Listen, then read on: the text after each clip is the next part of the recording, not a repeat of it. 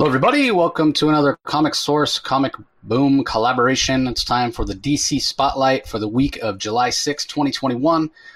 Tons of books this week. Tons, uh, tons. So many, so many books. It frustrates me a little bit because last week we only had four, although they were super long.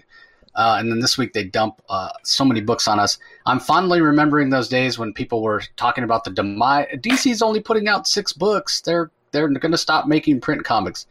Clearly not. Look at all these books this week. So uh, we should probably dive right in. Uh, and with so many books, I, I, almost don't even give like you know. Usually we talk about oh, our overall feel for the week. I don't even know that I.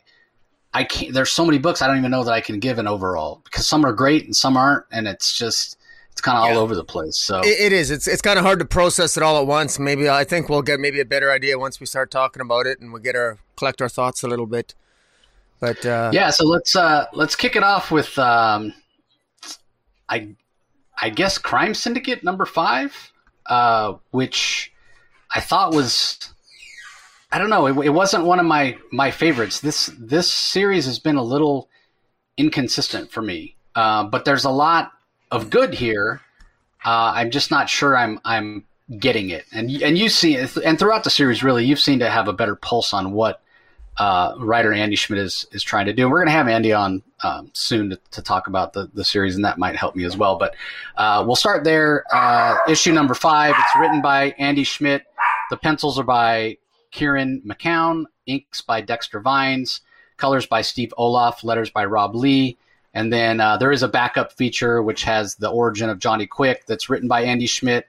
Bryan Hitch is the artist for that, with Alex Sinclair on colors and Rob Leigh on letters. So um, a lot of action in this issue. What did you think, Rocky? Man, I uh, I actually quite enjoyed this. I actually think this is arguably maybe one of my the more enjoyable issues so far. I'm finally starting to get a handle, I think, on, on the world that Andy Schmidt is building because early on I had I had a bias in favor of preferring sort of like the Grant Morrison take of the Crime Syndicate uh, from that classic Earth 2 hardcover that Morrison did back, uh, God, this got to be 20 years ago or a long time ago anyway. But I'm starting to get a feel for it here. And it's clear that Andy Schmidt is, he's really building in, in, in short order here. I mean, this is only the fifth issue out of six.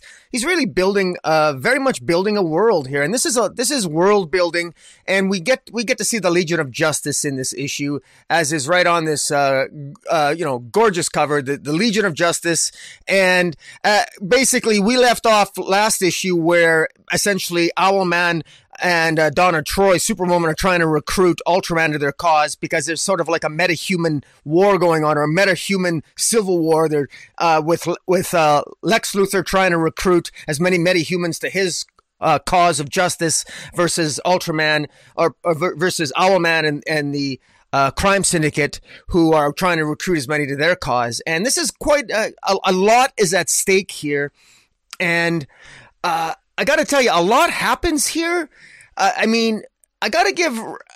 On the one hand, I give Andy Schmidt a lot of credit, writer Andy Schmidt a lot of credit because he crams a lot of story in here and a lot happens. I mean, we get uh, very interesting takes on Harley Quinn, who is actually Red Hood. We get uh, the Tower Titan instead of uh, instead of uh, uh, oh man, instead of Wonder Woman's old villain there, uh, she's known as the Tower Titan, and then we get we get all these different takes on these different characters, uh, which are very interesting, very intriguing because we have Ultraman and, and Owlman and Superman essentially attacking the, the I guess you could call the Legion of Justice satellite, and we were wondering last issue of what Emerald Knight's uh, allegiances were because Emerald Knight had joined the Legion of Justice. He is, he still appears to be fighting on the on the with the Legion of Justice alongside Sinestro and and in this issue, it's it's interesting that a, a member of the crime syndicate uh, apparently dies, and it, it, looks like Johnny Quick at one point actually kills Johnny, or it looks like Emerald Knight ends up killing Johnny Quick, and and also taking out Atomica but yet I thought I still think that's misdirection. I still think that there's something else uh, amiss here, something else at play. But I'm I'm really enjoying the interaction. I'm asking the right questions, and even though a lot's happening, and I'll be interested to hear your viewpoint on this, Jace. I, I even though a lot's happening, I'm actually intrigued by this. I like the fact that we're sort of thrown in the thick of things and we're meeting all these uh, so-called heroes slash characters we're accustomed to being villains. Suddenly they're on the side of justice, and I like this meta-human war. There's a lot at stake. There's a there's a lot there's a lot of action going on. I love the rapport between Ultraman and Donna Troy.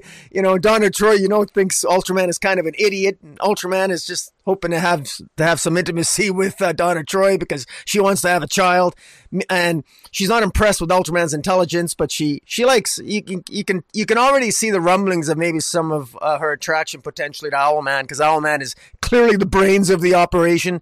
Uh, you get to see Johnny Quick's background here in the backup, and also the fact that Johnny Quick took out his own parents, and you can tell he's definitely psychologically screwed up. You can really see why how the crime syndicate is the worst of the worst in terms of the the, the criminals on Earth Three, and and it's I really like this. Now this does over this does there is some overlap with Crime Syndicate and s- issue five of Suicide Squad, which is a very interesting overlap, and we'll get to that when we talk about Suicide Squad. But I really like the world building that Andy Schmidt has done here, and the the action sequences and who dies and who gets injured, and and the Ultraman versus Rat, oh, Vandal Savage. So much happens, man. I just don't want to ruin it. Uh, I, I, love the there. There's a great what I've used. Some of these two page spreads are just fantastic and just this this all out battle sequence. This is the stuff that I actually want to read in the pages of Justice League. This is action packed stuff here. I'm really enjoying this. This is just plain fun, fun, fun. And I love the the last minute appearance at the end. Ultraman uh, is about to take out Lex Luthor, only he is stopped by this Earth 3's version of Kara Zor-El. And wow, uh, I got to tell you, I'm I'm really intrigued to see what the future holds here. This issue was called Swift Vengeance, and uh, yeah, man, I'm I'm really curious to know what you thought of this, Jace. Yeah, I think it's still not really resonating for me, and, and I had talked previously after the first couple issues of, of really looking forward to meeting Alexander Luthor and hoping that he would be kind of a touchstone character for me because he was the, the classic version is so heroic, and and that's kind of my always been my gateway into the the crime syndicate world because I, I, have been a fan of Earth Three and these characters in, in the past. You know, it's it, it's kind of tropey now, but when you take these heroes and we get the evil versions, like I said, it's tropey now. It's been done a thousand times, but back when they were first created, it it hadn't. It was a little more fresh. Um, and the problem is here that, and we know that this was an you know an editorial directive for Andy Schmidt that hey, this is a new version of of these characters. This is a new version of the of the crime syndicate. It's not the one that you know. So without the nostalgia to pull me in, I felt like okay, I need a I, I need a, a good Alexander, a, a very heroic um, Alexander Luthor that I can that I can invest in, a character that I can care about, where that'll be my kind of gateway into the story. Um, the problem is the Luther, the Alexander Luther that we're getting is not really resonating with me. He doesn't necessarily seem that heroic. Um, you know, not that he's a villain by any by any means, but he also hasn't seemed very capable so far. Uh, he, here he gets tricked into bringing Owlbots aboard the um, the satellite, the the Legion of Justice satellite, and and that compromises their defense, and they end up you know invaded by by the the crime syndicate. So I, am still struggling to find my way into the story, and uh, the action is there, and it's certainly interesting seeing these different versions, like you mentioned of of Harley Quinn, who's Red Hood, of uh, Vandal Savage, who uh, ha, you know has a different name and and has some some uh, technology from Apokolips, which is uh, very interesting to me. Um, so there are interesting characters here. Um, you know, a different version of Giganta and and all that. Um, how Lonar, the, the version of, of Vandal Savage, got this uh, Apokolips technology, you know, we don't know. He rides on a, a metal like robotic horse. I, I mean, they're they're just cool. It's it's it's cool to see these kind of different versions, but I'm still struggling to find my my way in. I, to my knowledge, and I again I could be wrong. Uh, there hasn't been an Earth three version of of Kara Zor-El of, of Supergirl. So yeah. she's got the same emblem. She's got that Ultraman emblem. Um, so does that mean she'll be a villain? Will she be a hero? I mean, we, my guess is she's going to be a villain. So it is fun and it is over the top. I, I just wonder if it's going to resonate with people because I, you got to care about the characters first, and I, and that that's my problem. Although the characters are interesting, I haven't found a way to, to care about these characters yet. Um, and so that's that's been my struggle. As far as the the backup story with Johnny Quick, it's pretty much sort of what I expected. I, I think I said it in the first issue. Is what is this like a, a hillbilly or a white trash version of, of Johnny Quick? Yeah, we see this this origin, and that's exactly what it is. Um, and again, that's just not something that's going to interest me. Uh, I mean, it's it's fine. He obviously underwent a lot of abuse at the hands of his older brothers and his father, uh, and, and, a lot of trauma, and it explains why he's so depraved and has killed so many people.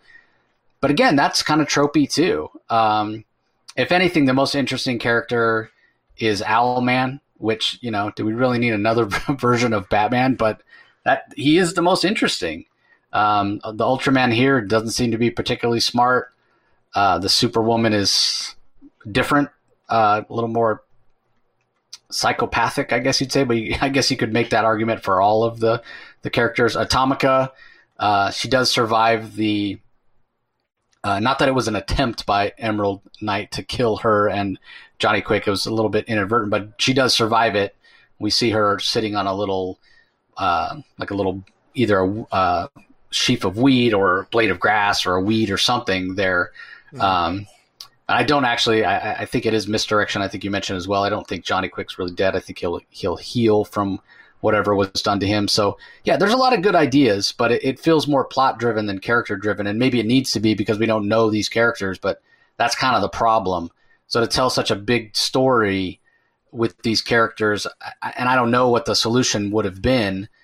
Um, to kind of introduce these this version of the crime syndicate and get us let us yeah. know the characters be introduced. It's unfortunate characters. there's only six issues. If you had more time, but you know, uh, I like the fact that it's. I'm asking. I just love. It's just very intriguing. I love the head the head canon that it inspires in me. You know, in terms of like I imagine what the origins might be, and even the fact that there's the jester and the jester is supposed is, Earth 3's Joker, and and Red Hood Harley Quinn wants to take out Ultraman uh, or wants to take out Owlman as revenge uh, for what he did to Jester, and she says Jester's still alive, and but but Owlman thinks Jester's dead, and we don't even know who the Jester is, and we got these editorial notes referring to comic books we'll never read because they only existed in Earth three, and so I think Andy Schmidt is having fun here, and if you really uh, you know I think if you really allow yourself to get delved into this uh, series, I think there is some some fun and some imagination to be had, and uh, I this this thing is, can only only grow the mythology. So we at least have that.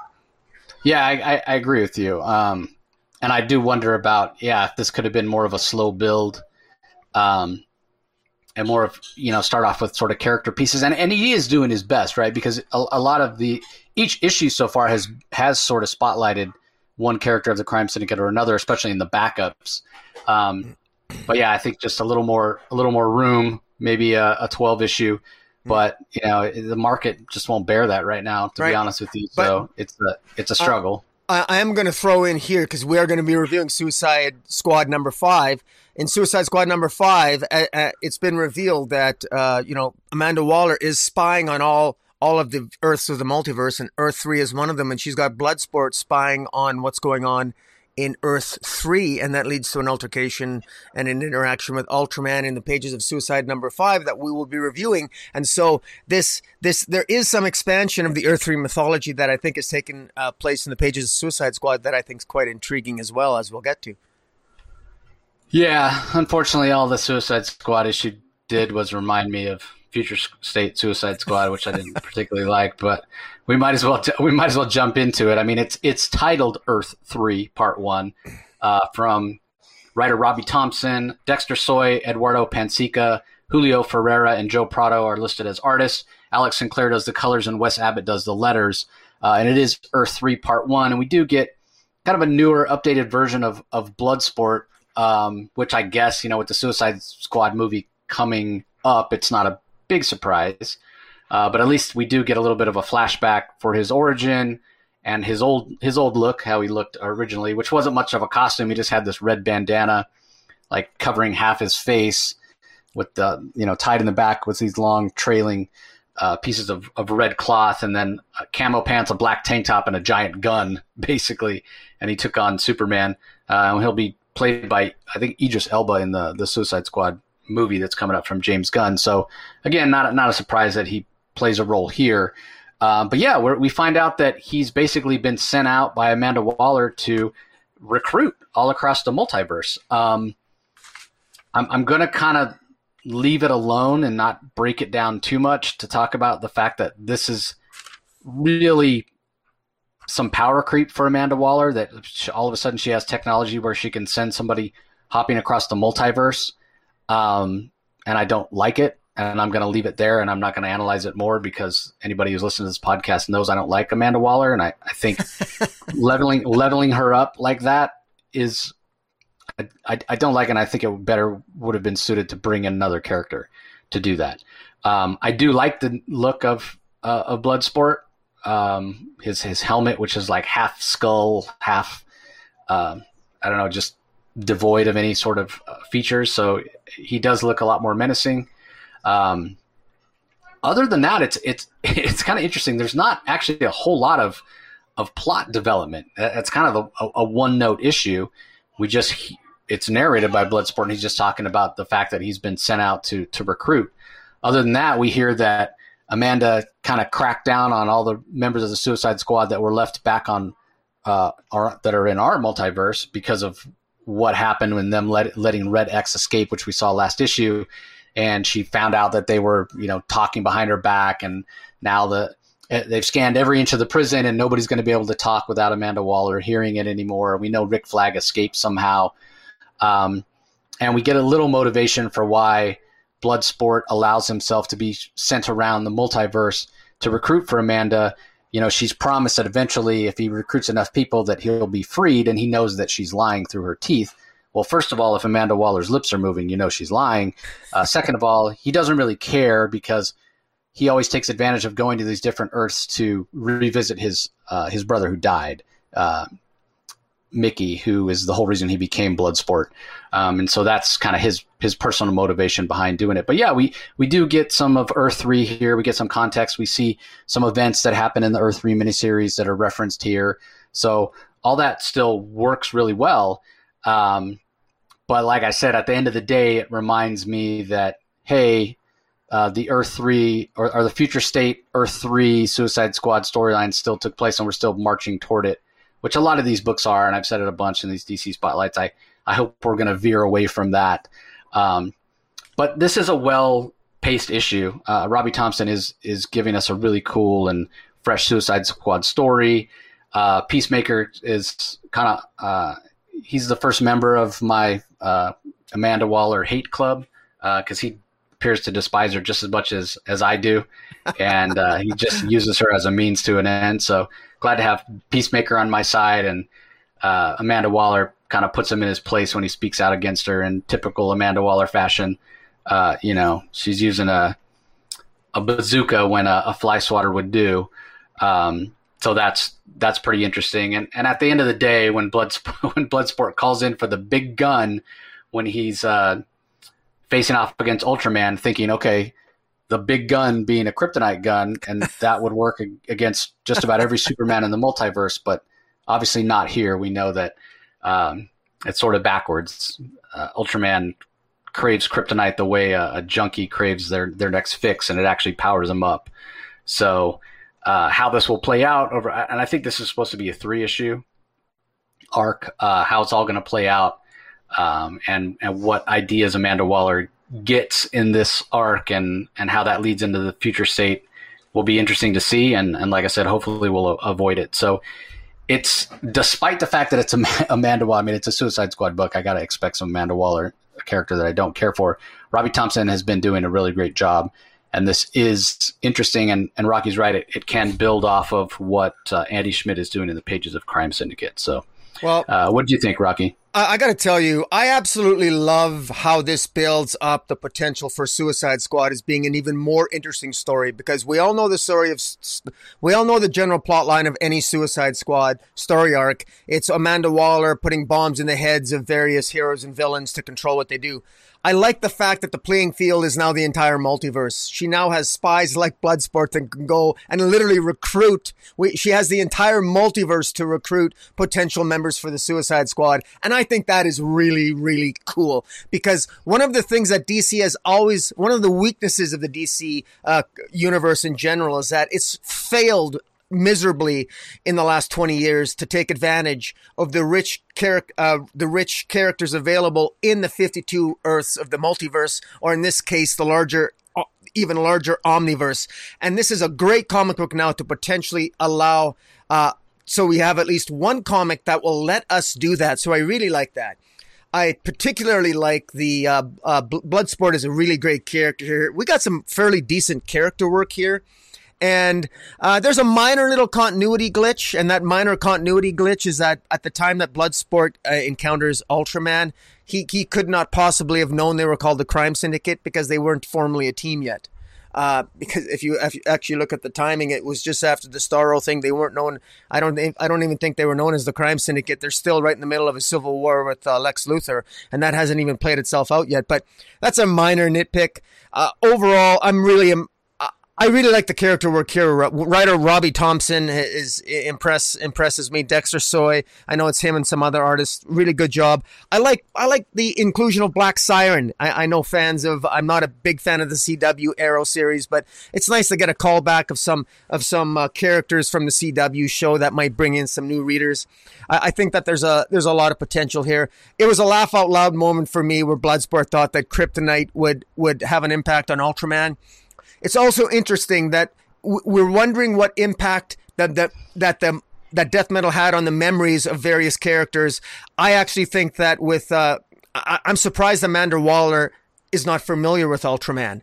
You know, you know, because I, I would have thought that she she was a little bit more familiar with the with the workings of the multiverse prior to death metal, but maybe she was and maybe she doesn't remember it.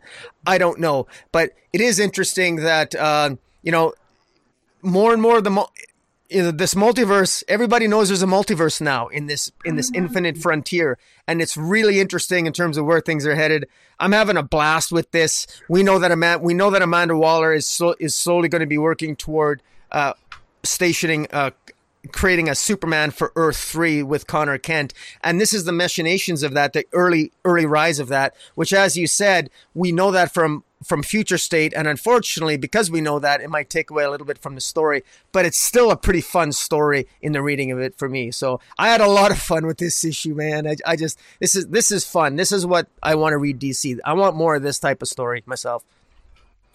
Yeah i wonder you know you talk about being able to with amanda waller whether you agree with the, the, the level up in her in her power and her her pool of people to pull from because I agree. I love the multiverse of DC. I love how there's all these crazy characters from different places. It'd be great to see them show up in the pages of Suicide Squad.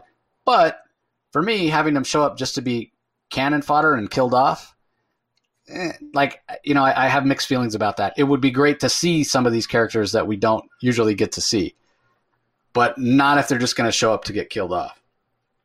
So I don't know. I guess we'll. Uh, I guess we'll see. A double-edged sword, yes. Yeah.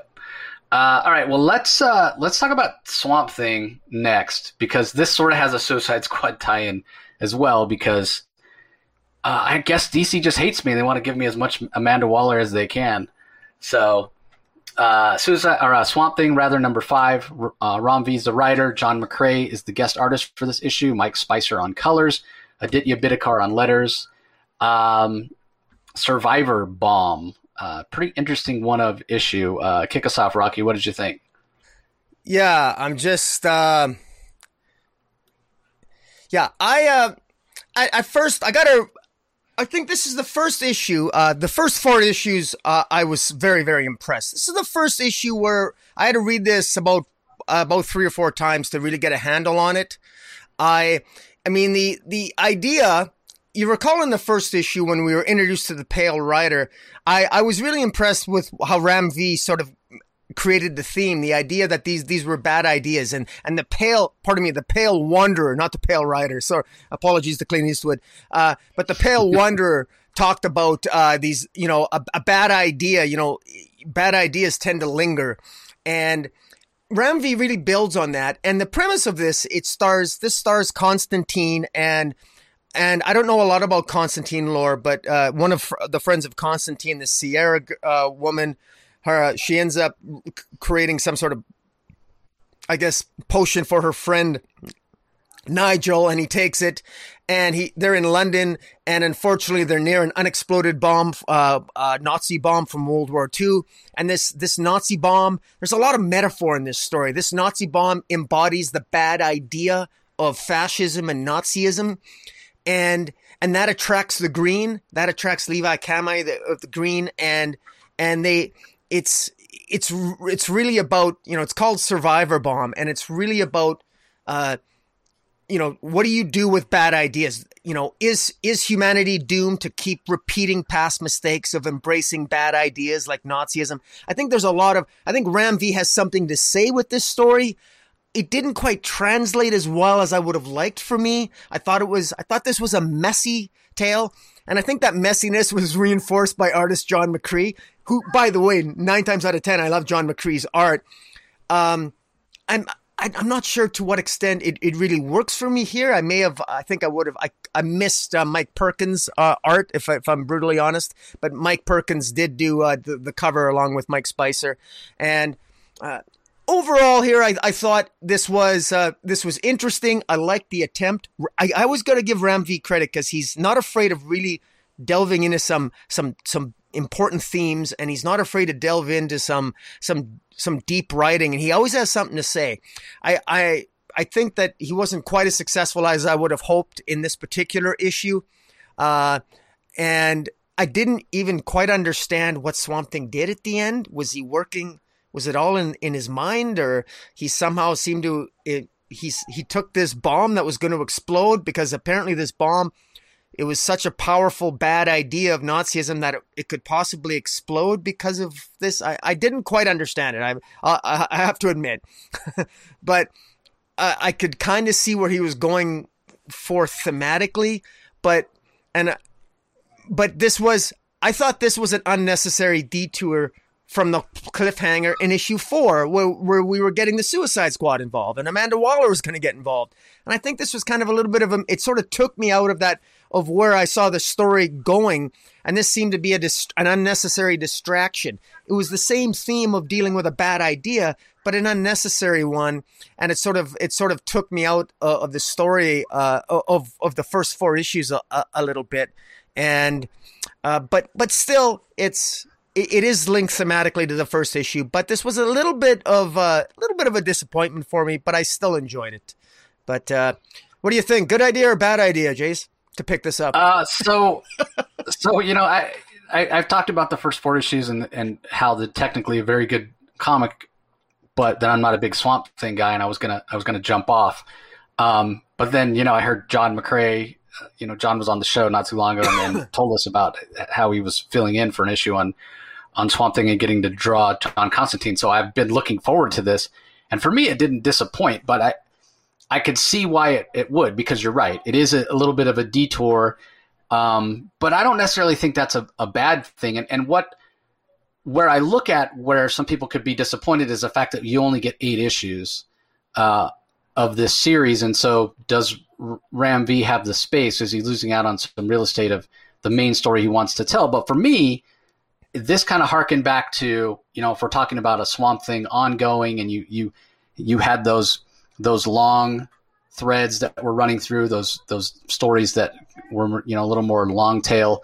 Um, but then every once in a while, you would get a story where Swamp Thing just you know had to to solve a crime or was dealing with some criminals where they it, it wasn't necessarily part of the main story, but it still it gave you uh, a richness and it established the world and it helped you know about the motivations and the characterization of Swamp Thing. And I feel like this issue does the same um, because it, it shows who Levi is. It's it's kind of like uh, the status quo. Okay, if Levi is now Swamp Thing, Levi Kamei, then th- this is the sort of swamp thing that he'll he'll be. These are the things he's going to be able to do.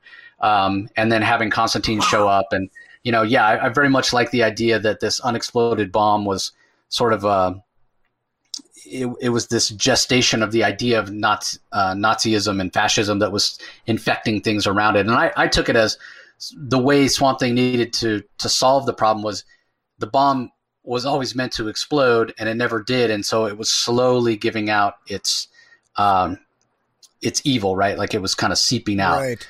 Yeah. Whereas he takes it to a, an uninhabited area where no one's around and you know explodes it, and that's the way to finally destroy it and keep it from impacting. Uh, whether this will in fact tie into the longer story because maybe Levi himself is infected by some ideas of Nazism or fascism, that could be a way that it could it could tie in.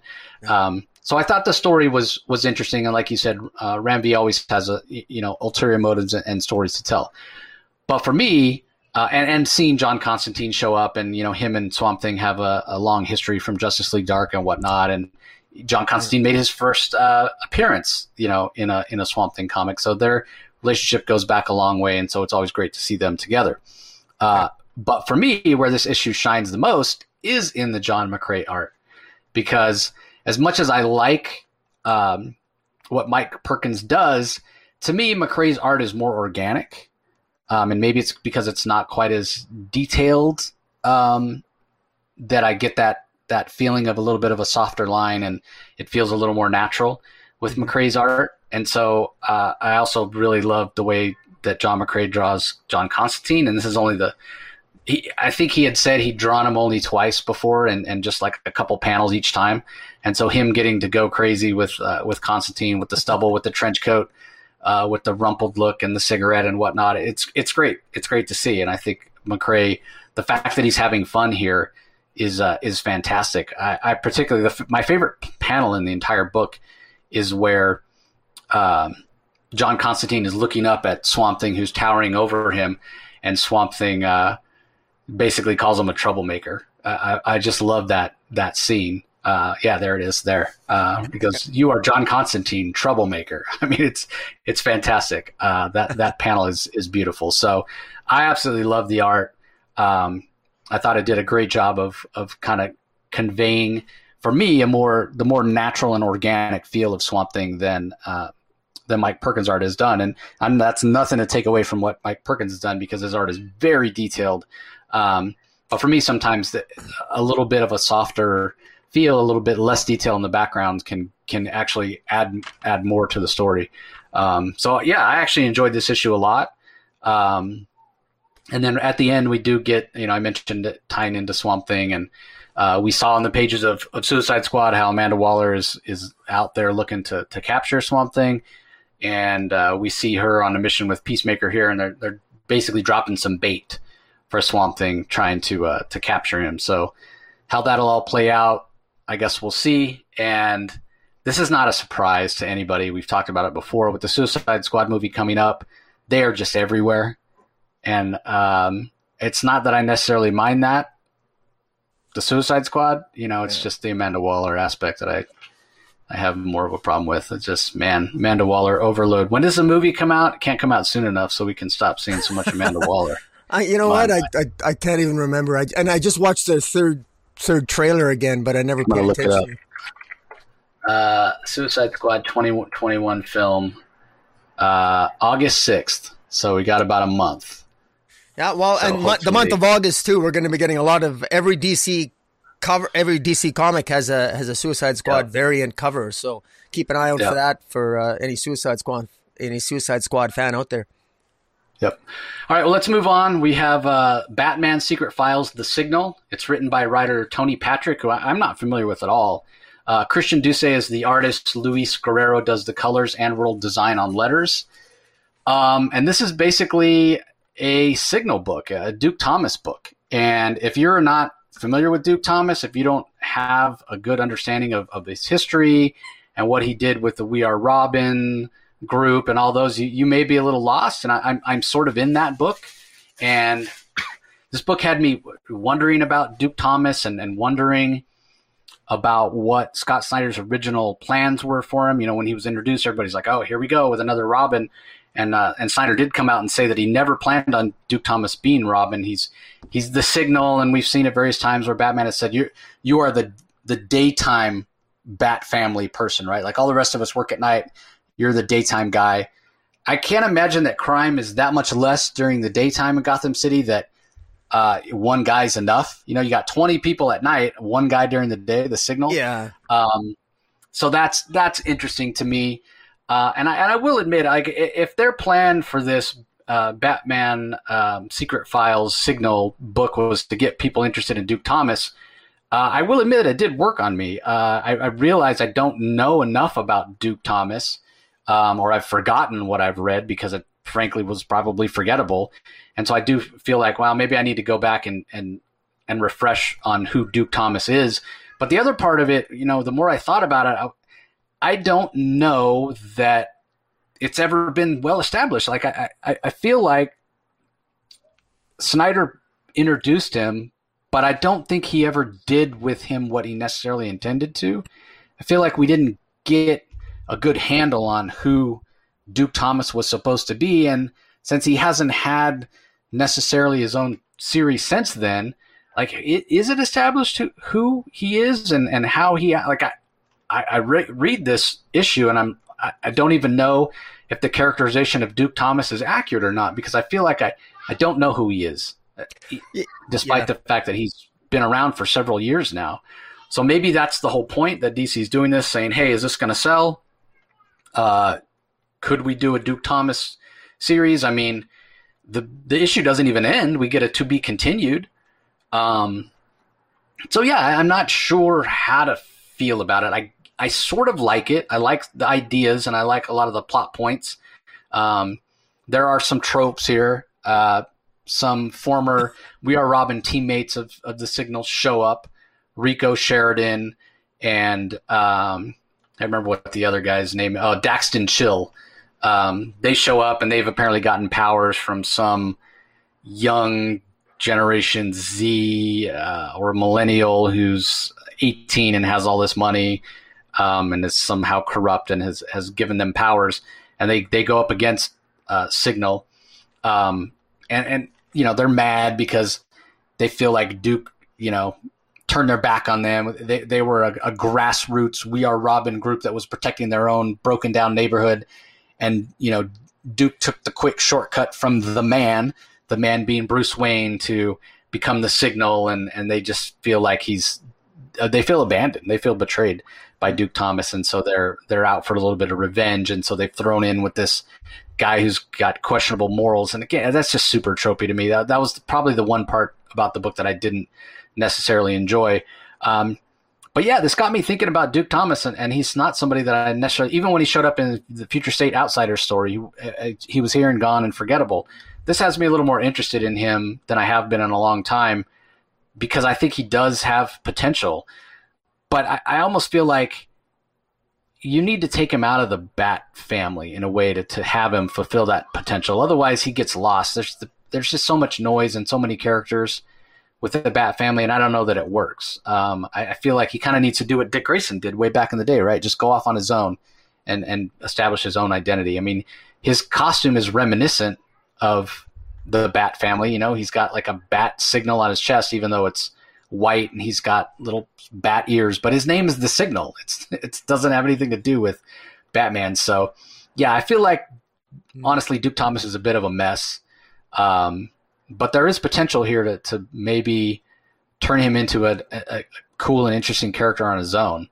Um, so I, I, guess we'll see. And I, and I, did like the characterization that Patrick gave us of uh, of Bruce Wayne when he meets up with this Xavier Xander guy, or whoever this millennial kid is. Um, Xander, I guess. yeah.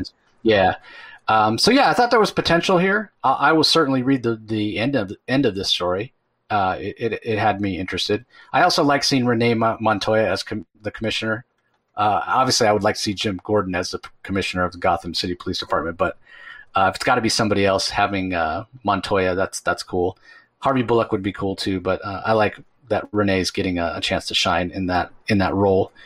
Um, so yeah, I thought overall it was pretty good. Um, technically, probably a little dialogue heavy from Tony Patrick, but Uh, I don't think he's done a lot of work. At least I'm not familiar with him. So hopefully that's something he'll learn a little bit more of uh, an economy of language.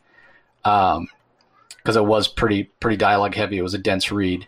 Uh, but overall, I thought it was great. Um, and the art by Christian Duce. So I, am familiar with his work from from The Flash, uh, but this is much more polished than the work I've seen from him before. And maybe he purposely was using more of a kinetic and sketchy style with Flash to kind of convey that sense of movement. But here his line work is much more clean, uh, backgrounds as well. So I thought the art was really spectacular. So overall, I, I, thought it was pretty good. I would actually recommend somebody pick pick this up. Um, but again, if you're not familiar with Duke Thomas, you may have a little bit of trouble uh, following it. But you just gotta just kind of plow through, um, and hopefully, it's uh, the first step on a road to kind of establishing who Duke Thomas is. Because, like I said, I feel like we have we don't have that. Yeah, I. I, I thought this was an excellent uh, uh primer for people who aren't familiar with the signal uh, because I mean I'm I'm I'm familiar enough with them, but this was a much needed primer for me. Uh, it got me it got me going and more interested in the character again. I mean, Duke Thomas. Uh, just a little bit of background. Duke Thomas's parents were killed by the killed by the Joker, and he's always been a little bit traumatized with the memory that his parents died from Joker toxin. And he was a member of We Are Robin uh, during the DCU campaign. There was the We Are Robin series. It was 12 issues long, and that's what introduced us to, uh, well, Scott Snyder introduced us to uh, Duke Thomas, but he became sort of the leader of We Are Robin. And the other, the other uh, We Are Robin eventually disbanded, and now Duke Thomas, his the other members of We Are Robin, somewhat re- resent him for going off and becoming becoming uh, what they call they, they jokingly picked on him and called him a di- Batman's diversity pick. that that's a, that's actually a word in the story. So I actually thought that was kind of uh, interesting. It was a good sort of like almost pop culture reference, and and but but Duke Thomas, uh, one of the questions I have is I'm not sure what his power set is, and in fact, that's even seems to be one of the uh, plot points here. Is he seems to have the uh, some sort of photo photo light ability of cloaking himself, uh, camouflaging himself during the day, so you can't see him during the day, and uh, he utilizes that to his advantage. Uh, uh, the other great concept that I like in this opening issue is the idea of the white market instead of the black market. The white market exists where all these criminals go to to buy various weapons on the not the black market but the white market. I love that we saw Dr. Veronica Cale of one of Wonder Woman's villains buying some uh, trying to buy some uh, knockoff Sinestro uh, yellow rings. I love the fact that we also saw the Crime Bible the Crime Bible, which I remember the Crime Bible back, uh, man, it's been like, I think it's been 10 years since we heard about, since we saw the Crime Bible and uh, the, the reference to the Order of the Stone. These are really great callbacks, and and and the fact that we got Commissioner Montoya on here, I think that's great because Montoya was the question, and she was the one uh, during the 52 series that went was looking for the crime bible when she was the question. So there's a lot of fantastic callbacks to some really great dc storylines here so that if you're if you're not familiar with uh, duke thomas i mean i'm surprised that we got these these great story potential references to past storylines in this issue. I was not expecting it. I thought this was well written uh, unlike you, the, the, the wordiness of the dialogue, uh, you mentioned it was a, a, a good observation there. It actually worked for me. I because I think I needed I needed uh, I needed a lot of the exposition to sort of fill me in. And Tony Patrick, uh, I thought his writing was pretty good. The art was I thought was was fantastic. So I'm I'm really impressed with this, and I give this a high recommend.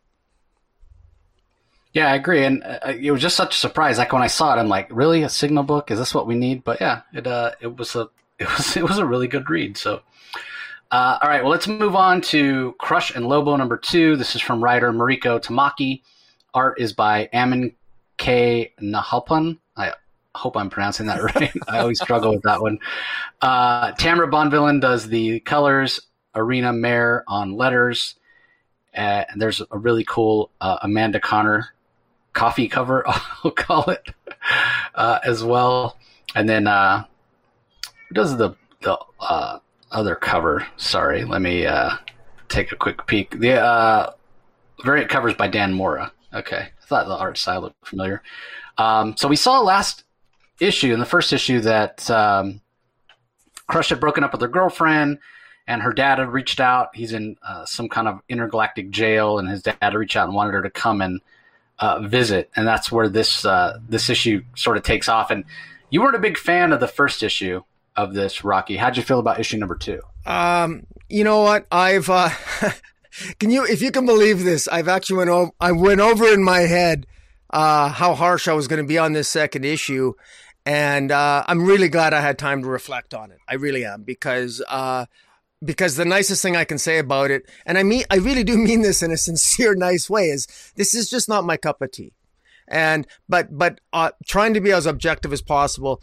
It, Mariko Tamaki, this is not a this is not a bad story. This is just one that I just this doesn't feel like a Lobo Crush story to me because Lobo, at least in the second issue, is non-existent. This is Crush reflecting on her relationship.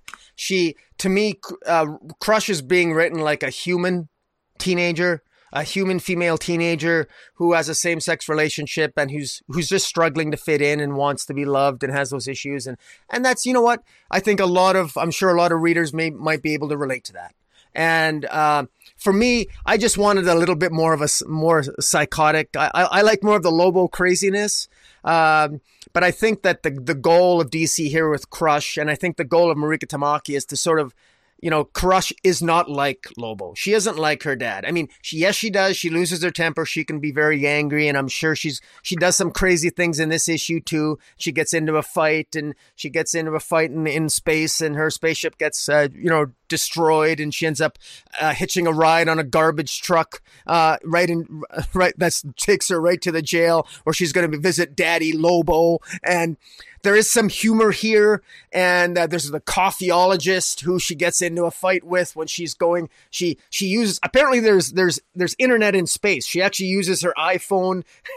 I guess there's Wi-Fi in space. She actually uses her her iPhone to find out where there's a truck stop in space so she can stop and refill her coffee mug in the middle of space. So there is some craziness to it, which I expect from a Lobo story and I just I wanted more. I want more Lobo and a little bit less Crush, but that's my bias, and that's a little bit you know probably unfair of me to say, but I I I just have a hard time with imagining Crush trying to have a relationship with this perfect perfect teenage billionaire girl and this billionaire girl is putting up with a lot of nonsense from Crush and I just found that part really boring. The most boring aspects of this comic book for me personally was the eight or nine or 10 or 15, 15 pages where she's, which are wasted, which with her having a flashback talking to her perfect girlfriend that they that she broke up with anyway but they I'm sure they're getting back together because otherwise why waste all those pages on it?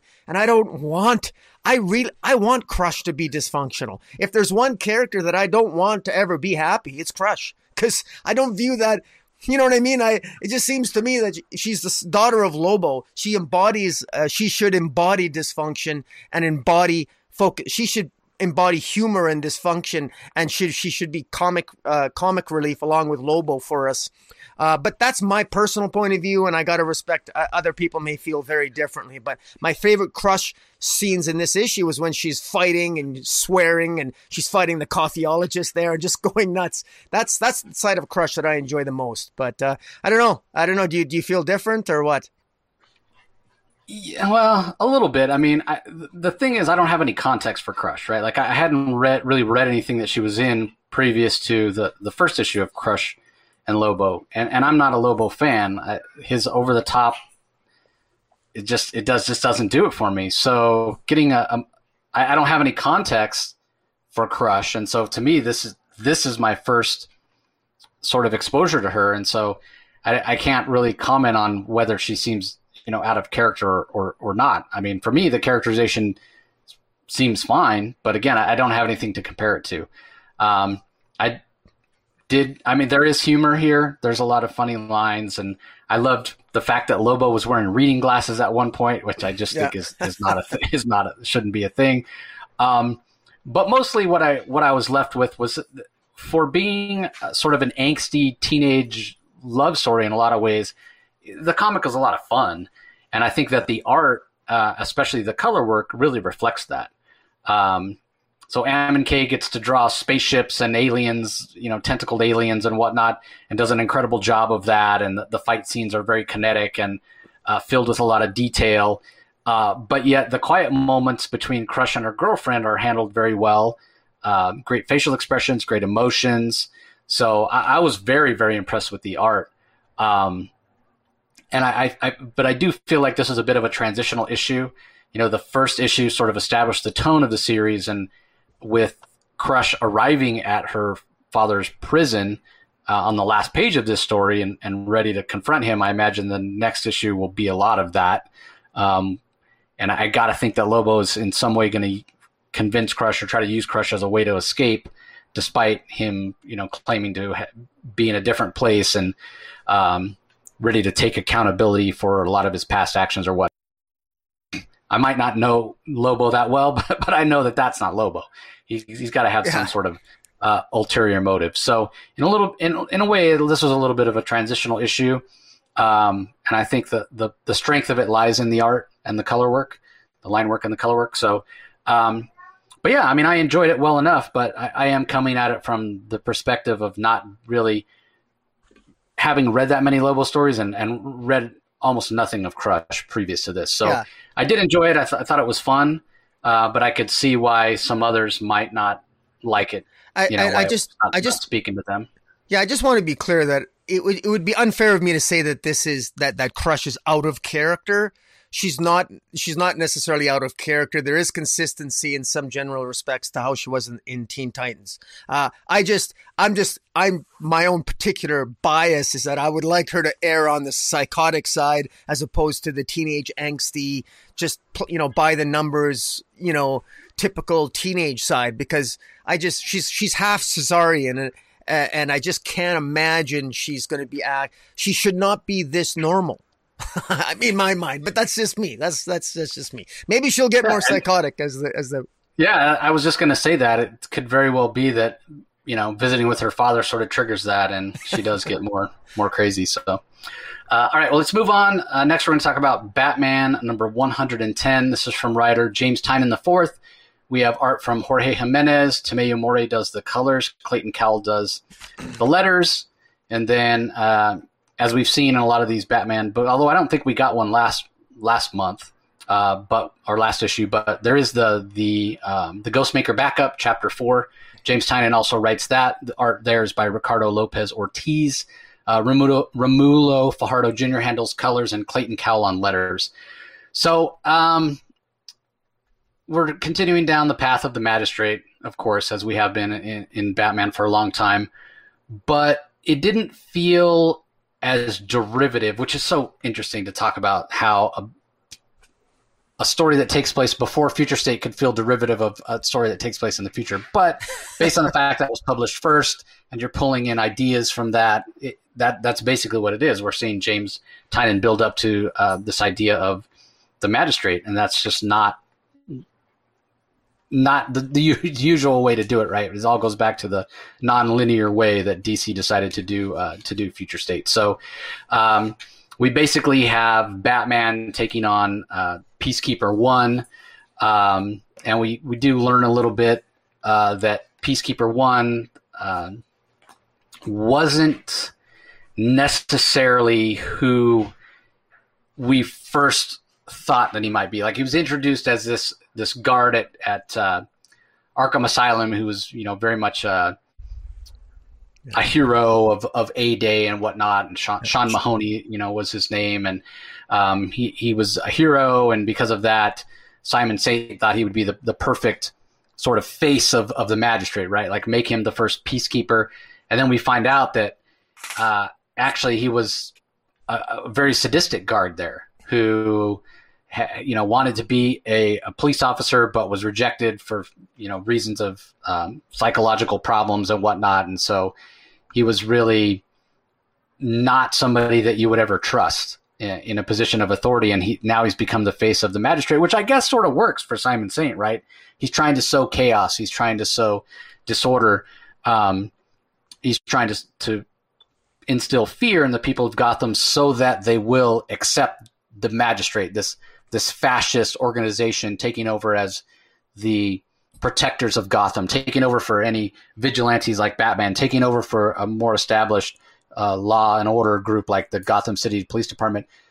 And as I was reading this issue, what struck me was so we understand why Simon Saint wants the chaos and the disorder and the fear so that he can establish the magistrate, but we don't actually know why he wants to establish the magistrate. Like, what is the ultimate goal? Is it just to rule Gotham? Is it just to be powerful? Is it just he just craves power for power's sake? Like, is there another end game? And maybe that's why I'm struggling with this whole idea of the magistrate storyline because I I have no point of reference for Simon Saint he's just at this point sort of a mustache twirling villain because I can't understand why he's doing it. You know, I, yeah. I, I, get why he's instilling the fear and the chaos. It's to get it's to establish the magistrate as the the biggest power broker in Gotham. But why? like, is it just power for power's sake? Because if that's the case, then again, I got to go back to this idea of the mustache twirling villain. Um, but I, I, I did like the action. I do like that the stakes are raised. I do like the fact that even though it may not seem realistic, that Sean Mahoney apparently is a match for Batman one on one in hand to hand combat, and, and, Bruce Wayne ends up having to to rely on Ghostmaker um, rescuing him. And and I still have the same problems with Ghostmaker that I've had from the beginning. I like him as a as a character. Um, the problems that that stem is the same problems I have with anything that's retconned in, like wait, we have how many how many decades and decades of st- Batman stories, and we were never told that there was another guy training alongside Batman when he was traveling the world. Well, the reason we were never told is because the character didn't exist. Because it wasn't until James Tynion decided to go back and say, "Hey, guess what? We're going to insert this in there," and I just, I don't know. I, I don't like that. I wish somebody had thought a long time ago hey, let's put this character there and somebody will develop them later. Of course, no artist is ever going to, or writer is ever going to do that, right? It's always retcon. It's the same problem I have with the Court of Owls. Wait, Batman's the world's greatest detective, but yet the Court of Owls was existing in, in the background of Gotham for decades, and Batman never knew until Scott Snyder came up with the idea.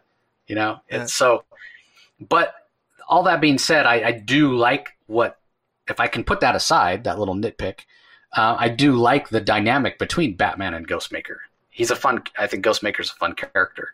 Um, so this was one of the better issues, or one of the issues of Batman that I, have enjoyed the most uh, recently, um, because despite the fact that the magistrate is front and center here, we're getting plenty of other stuff. We're getting plenty of Ghostmaker. We're getting plenty of Oracle. We're getting some Harley Quinn. We're getting some Molly Miracle. Um, and so, despite the fact that it's the magistrate is kind of the spine of the story. We're getting enough interesting other aspects of the mythos of Batman and the story in um, of Gotham that Tynion's telling that it's enough to distract me from the problems I have with the magistrate.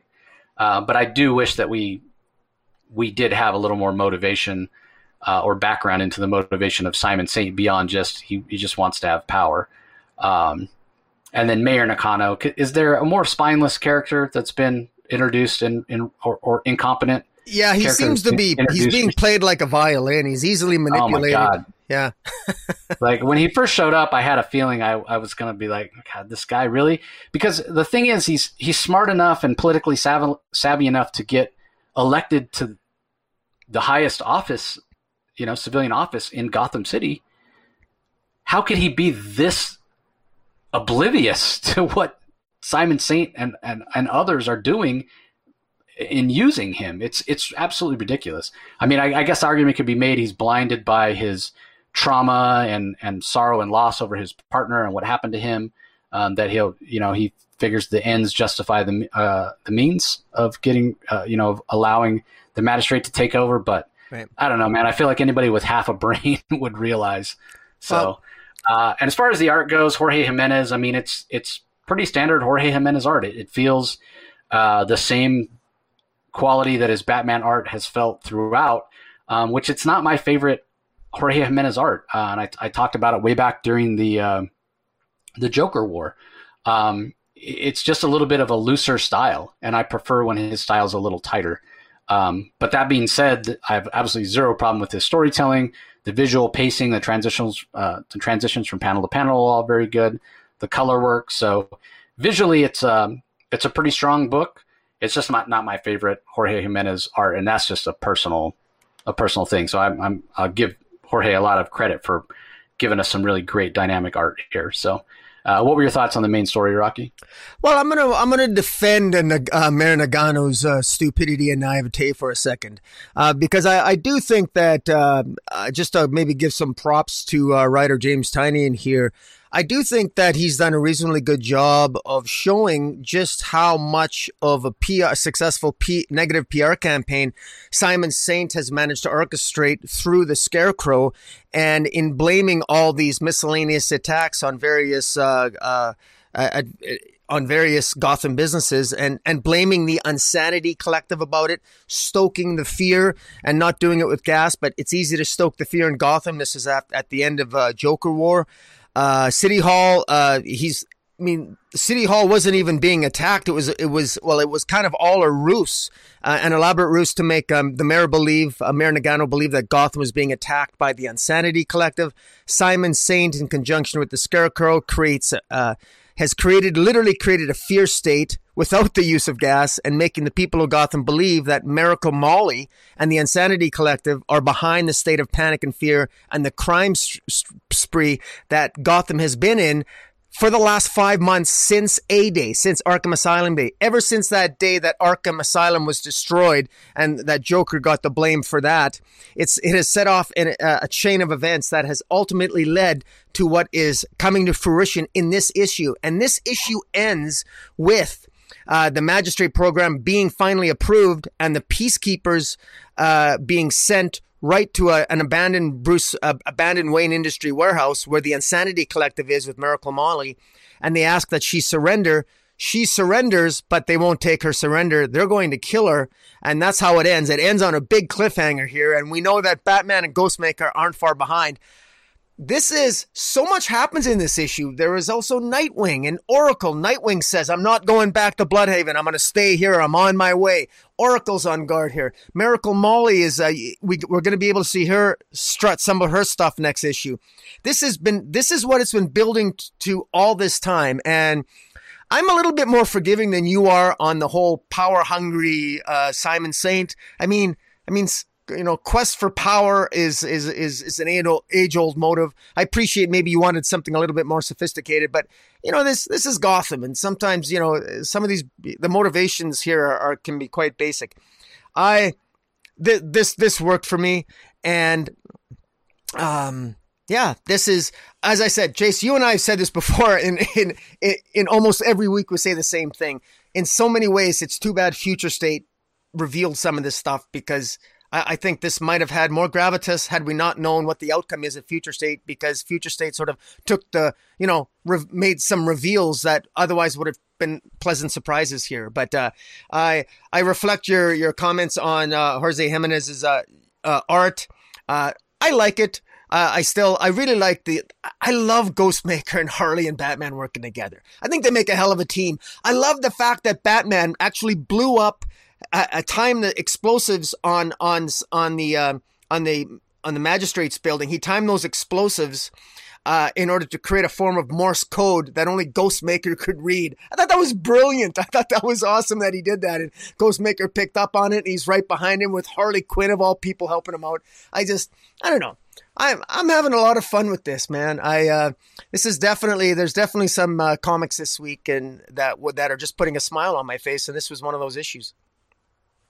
Yeah, I agree with you. Um, you know, as much as I complain about magistrate, like if I didn't know, if I didn't know what the magistrate was, if the magistrate was a mystery, like what is this magistrate? What is he trying to do? I would be much more invested in this story. But the idea of this fascist organization, this fascist militaristic organization running Gotham City, is so 2020 to me. you know, like it was so long ago, right? Mm-hmm. But we talked about it. You know, it's it's a reflection of the politics and this the way the world is right now that we're getting all these fascist villains. That's just the way that it goes. These things come in cycles. Um, but the fact that I know what it is removes some of that air of mystery, and it, it's it's like you know reading the last page of a mystery novel when you find out who did it. You can still go back and read the rest of the novel, and it can still be enjoyable and very well done, but you're missing some of that impact, you know. So yeah, it is it is too bad that they chose to release Future State the way they did. Uh, as far as the backup, I don't really have a lot to say. That doesn't sound like what I've said about this already. um, I think that Ricardo Lopez Ortiz's art, his his style is similar to Jorge Jimenez, but even uh, a little more stylized and a little a little rougher. Um, and so it's it's not my my favorite, um, but it, it it is good comic art. It's just personally not my not my favorite. Um, and it is interesting. I, I, do feel like in this particular chapter of the story, we get less characterization of uh, Ghostmaker than we've gotten previously from some of the other uh, some of the other chapters. But man, is this a whole heck of a lot of fun. Um, it, yeah. It's fleshing out who Ghostmaker is as a as a character. We get uh, a flashback where we see uh, Ghostmaker having fought against the uh, investigator previously, the, instigator, uh, instigator, instigator. Sorry, instigator uh, previously, um, and it's great. It, you know, just talking about how he, you know, fought him for just hours on end uh, and never tired. It's just it's kind of adding to that that mystique of of Ghostmaker. And again, I just have to put it out of my mind that uh, and, and Tynion did tr- try to build it into his uh, his character, who he is as a character, right? Like he's he doesn't want to be known; he wants to be in the background. That's why we haven't heard of him, even though he's been out there operating for just as long as Batman. Uh, so just kind of adding to the mystique, and I, I got to imagine that James Tynion's having a lot of fun uh, with this this Ghostmaker backup. So, um, yeah, it's it's it's a good it's a good story. I, I it makes me. I mean, I, have been a fan of the Ghostmaker character despite that little nitpick from the beginning. I think he's my favorite of the new characters that that Tynion has created. Um, yeah, I wouldn't be surprised if at the at the end of this, when it's all said and done, and we've talked about this before, the Ghostmaker would get his own series at some point. So I guess we'll see. Yeah. I, I don't have much to add to your comments. I, I, I should, this was a lot of fun. And I, I actually think it's, uh, I like the fact that Ghostmaker seems to be a character that is not, he's not as serious as Batman. He's not, I don't, I, know that Ghostmaker, to many people, they criticize Ghostmaker as being sort of a Batman analog, but I actually find if I have no problem with that, but he's Batman light, and I like that because I kind of like a I like Ghostmaker. He's got more of a sense of humor. He's he is generally a little bit more lighthearted, a little bit more crazy, and but he's still got high. He does have his own principles, and he's he's got his own eclectic, crazy uh, rogues gallery, as these series of backups have shown. I love Madame Midas. I think she's a great billionaire bitch. I think she brings something to it, and uh, I I enjoy it. I'm again, this is this is fun. This is what uh, James Tynion is is he is keeping Ghostmaker backup stories very straightforward, uh, perhaps too simple, uh, if I could use that term, but I think for me it works, and I and I think that these things have long term value. I think these characters, uh, there's a there's so much to work with moving forward. So we'll see. Uh, all right, up next we have Action Comics 2021 Annual Number One from writer Philip Kennedy Johnson. Siya Oum does the art for pages 1 through 17 and 31 through 40. We have Scott Godlewski on the middle pages of 18 through 30. Hi-Fi is the colorist, Dave Sharp is the letters. And this is another Tales of the House of El, similar to the Future State one shot that we got uh, in, uh, from Philip Kennedy Johnson during during Future State. So, uh, what do you think about this one, Rocky? Um, sorry, I'm just getting set up here. Yeah. Um, this was very much a. This felt like it was a continuation in many ways of the story we got in Future State, where because this is a future story of the House of El thousands of years from now, where we know that ultimately Kal-El is missing, and ultimately the son of Kal-El, uh, uh, uh, John Jonathan Kent is actually uh, Feros, who is uh, the ultimate bad guy who has defeated, has killed Darkseid, is and is the ruler of Apokolips. And this this issue essentially introduces us to a very young, uh, introduces us to a a, a very young uh, uh, Theola. And Theola, this is a younger version of the, the Theola that we are seeing in the pages of Action Comics, the older Theola is now was rescued by Superman on on those Warzone battleships and is now at the Fortress of Solitude and being cons- uh, consoled by Lois Lane. And this is the story of a younger uh, Theola who uh, was told uh, these stories when she was younger. Uh, she is uh, just a, a, reminder to some readers. Theola, Theola is a is a is a Phaolesian, or a, a, a, Phaole, uh, a Phalosian, a Phaolesian. Am I saying that right? yeah, I would probably say Thelosian. Yeah, Phalosian, uh, and a Phalosian is a is a sort of a they're they're they branched off from the Kryptonian uh, world thousands of years ago, long before Krypton exploded. And ultimately, there, there's going to be a reuniting of the Phalosian and the Kryptonian people. And ultimately, this is a story where this uh, older gentleman t- tells uh, Theola this story about us, about what's going to happen in the future uh, on the House of El where there's a marriage of two houses. There's a marriage of a wedding between Allura Venel, who was a Valkyrie of Warworld, and uh, this a person by the name of Khan, who is a Phaolosian uh, of Warworld Prime. And this the wedding that they have, reuniting their two ho- reuniting their houses, is interrupted and attacked by Theros, who uses a Phantom Zone projector to to basically project all of these various members of the House of El. Uh, uh, into the Phantom Zone, consisting of Brandon Kent, who is Earth Superman, Ronan Kent, who is the protector of Metropolis, uh, uh, Rowan Kent, she's the uh, uh, female Blue Lantern, and uh, also Kara Zor-El makes an appearance. And again, this is it's interesting. They end up trapped in the Phantom Zone, where they end up meeting with Cyborg Superman, and this is this is a good adventure tale. This is a long story. You get a lot of bang for your buck there is there's even uh, there's limited characterization here, but because there's not much you can do in just the short few in the you know in the 41 pages or the 40 some odd pages of the annual here.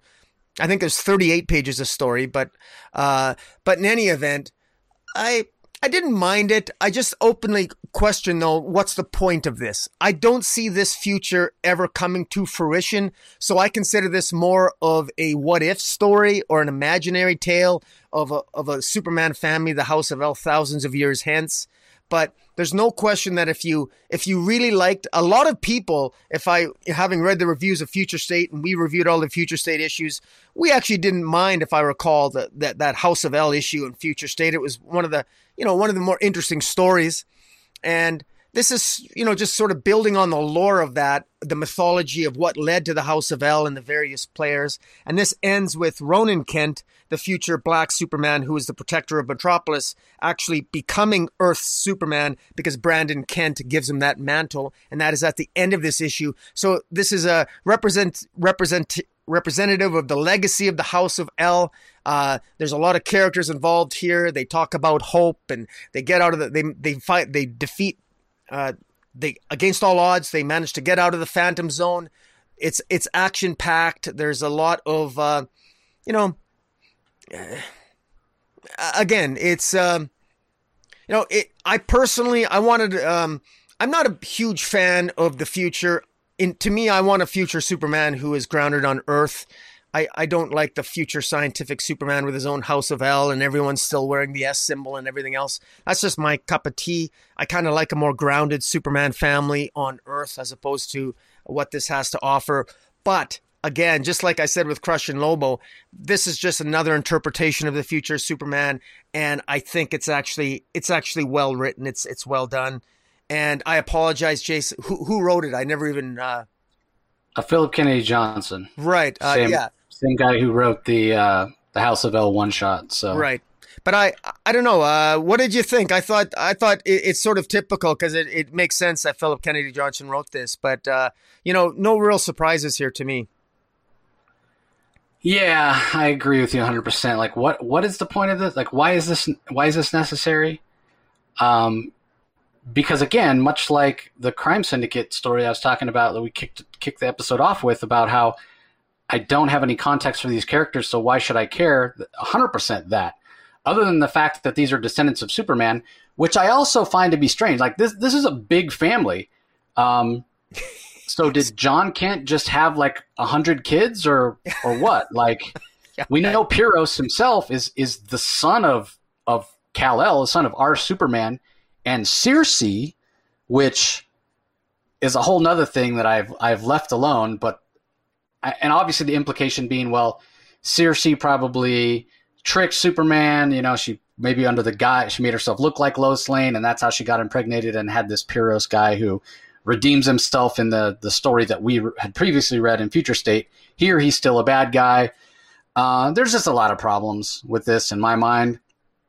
Like, how is you know? Yes, it's it's many many years in the future, but um, like, how has the family gotten so big, and why should I care about any of these characters? Because I kind of don't. Um, and why and why does Cyborg Superman not look cybernetic at all anymore? Like that's never ex- explained. Like if you're gonna do Hank Henshaw and make him look like Hank Henshaw, and then maybe that's my in. That's where I can feel some uh, something familiar, a touchstone, so that I get more invested in the story.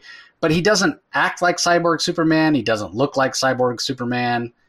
So yeah, I, I end up this just it felt like a it was honestly a chore to read. Like, and I'm a Superman fan. I should never feel like reading the Superman book is a chore to read. But Kal El certainly doesn't show up anywhere in this story, and he didn't show up anywhere in the the previous House of El one shot. And to me, that's a little bit of a problem um, because you're you're putting House of El on there, and then I I want some of my Superman at least in a flashback. At least give me something, but there's nothing. It's they're just all these characters, and so you end up spending the first half of the book trying to keep straight who's who, and Brandon Kent's the Superman of Earth, and then he he lets Ronan take over, and and again, so what? I, I don't care about any any of these characters. I'm not invested in them. Like, wh- why should I care? It ends up feeling very much like a waste. Um, so yeah, I, I didn't really I didn't really care for it. I thought the art was fine. Um, it wasn't great. It wasn't terrible. It was just comic book art. Um, Godlewski did the Future State House of El, and I felt the same about that. Um, he's not somebody whose art I I particularly in, you know enjoy or that it stands out to me, but it's certainly serviceable. Um, so yeah, I mean, ultimately, I was a little bit disappointed. Um, but I, I, I, and I didn't necessarily even have any expectations going in when I saw the House of El, based on what we got in the in the Future State House of El, where I didn't care about the characters and it felt like an unnecessary story. I, I was pretty sure this was going to be the same thing, and it and it was. Um, so I, I don't know, and and I, I would I would think that anybody who's not a Superman fan is is not picking this up. But if you're a Superman fan, you don't get any Superman. So I, I'm just again, I'm just not sure what the purpose of this was, other than to give Philip Kennedy Johnson a chance to to world build, which I know he loves to do. Yeah. But without context, without something that anchors it to the Superman that we care about, it feels a little bit Yeah, I think I think they're just going to make it a tale of the omniverse and, you know, everything matters and it'll be a story that exists out there in the multiverse somewhere, regardless of what happens to the mainstream DC universe. And every now and then we'll probably get a story of this future far off era of Superman that exists somewhere out there in the omniverse. So, uh, cause, and just in defense, Jace, I will say in defense of these types of stories.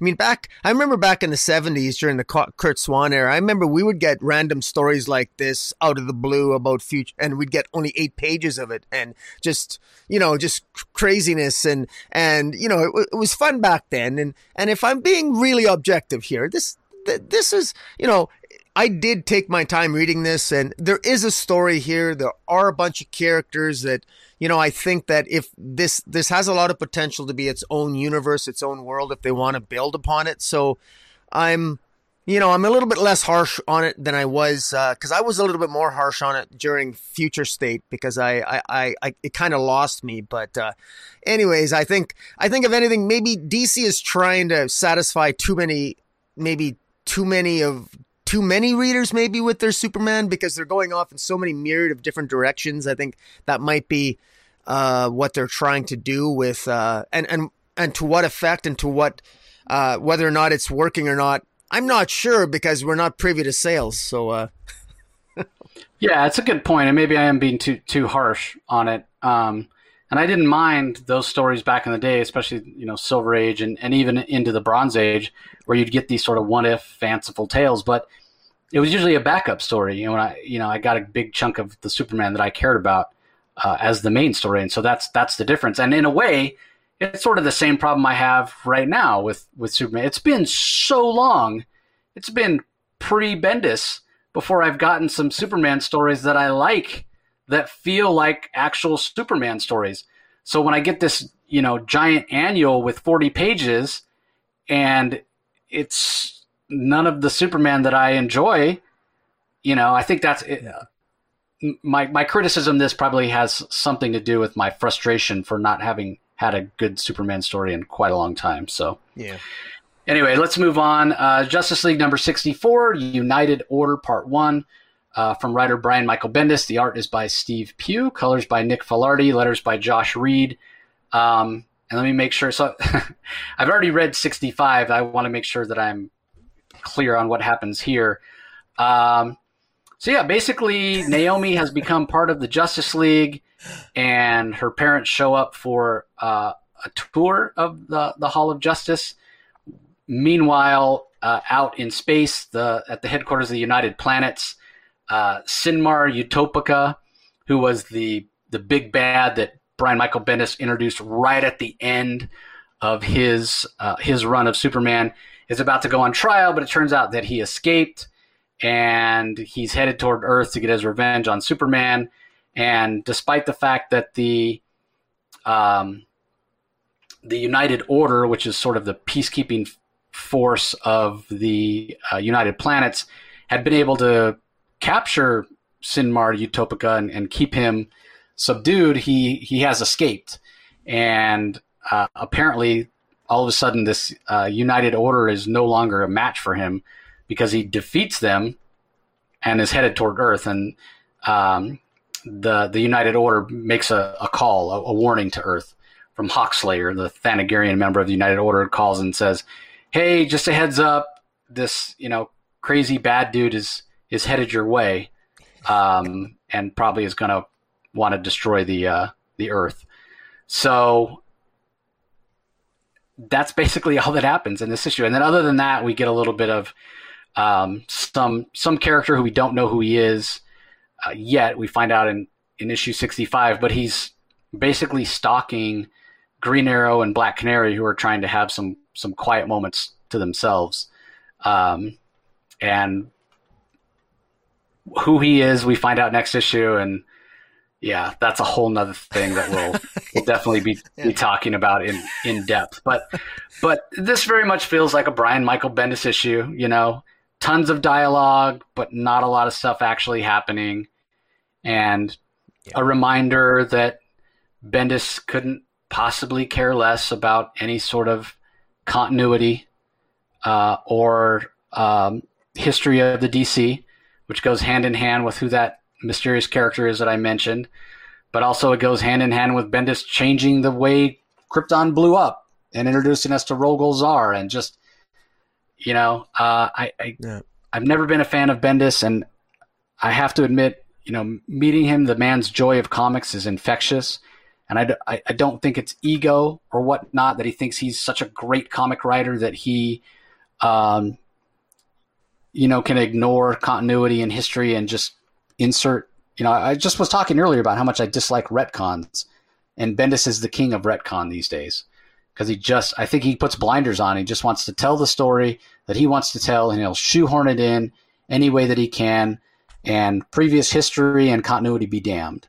Um, and so, you know, this idea of the way the United Planet started has has different from how it was previously. Uh, the idea of Rogol Zaar, like I mentioned, this mysterious character that we'll talk about uh, in a couple weeks. Um, and then you, on top of that, you get all the extraneous dialogue, uh, and it just it's just not a very good comic. Um, the art by Steve Pugh. This is, uh, you know, last thing we saw Steve Pugh do was the, going back to Future State again. It's like a bad penny; it keeps turning up in this episode. Uh, but he did the three issue uh, Superman versus Imperious Lex, and uh, I felt like that art was a little stiff, with really thick line work. Here, his art is uh, much finer, much finer lines, uh, much more dynamic, much more kinetic. Feels a little more. Um, it doesn't feel so stiff, uh, and I think he does a great job. Uh, so I, I absolutely love the art, love the color work, um, but man, this Justice League title, it's well, it's not good. It just it's not. I'm not I'm not enjoying it. Um, and I mean, again, it's it's Bendis, so no surprise that he takes a character that he created in Superman just as he was leaving the title. Maybe didn't get to do what he wanted to do with him there, so let's bring him in here. But is it, every single character uh, and villain that Bendis comes up with have to be like like on level with Darkseid as a threat?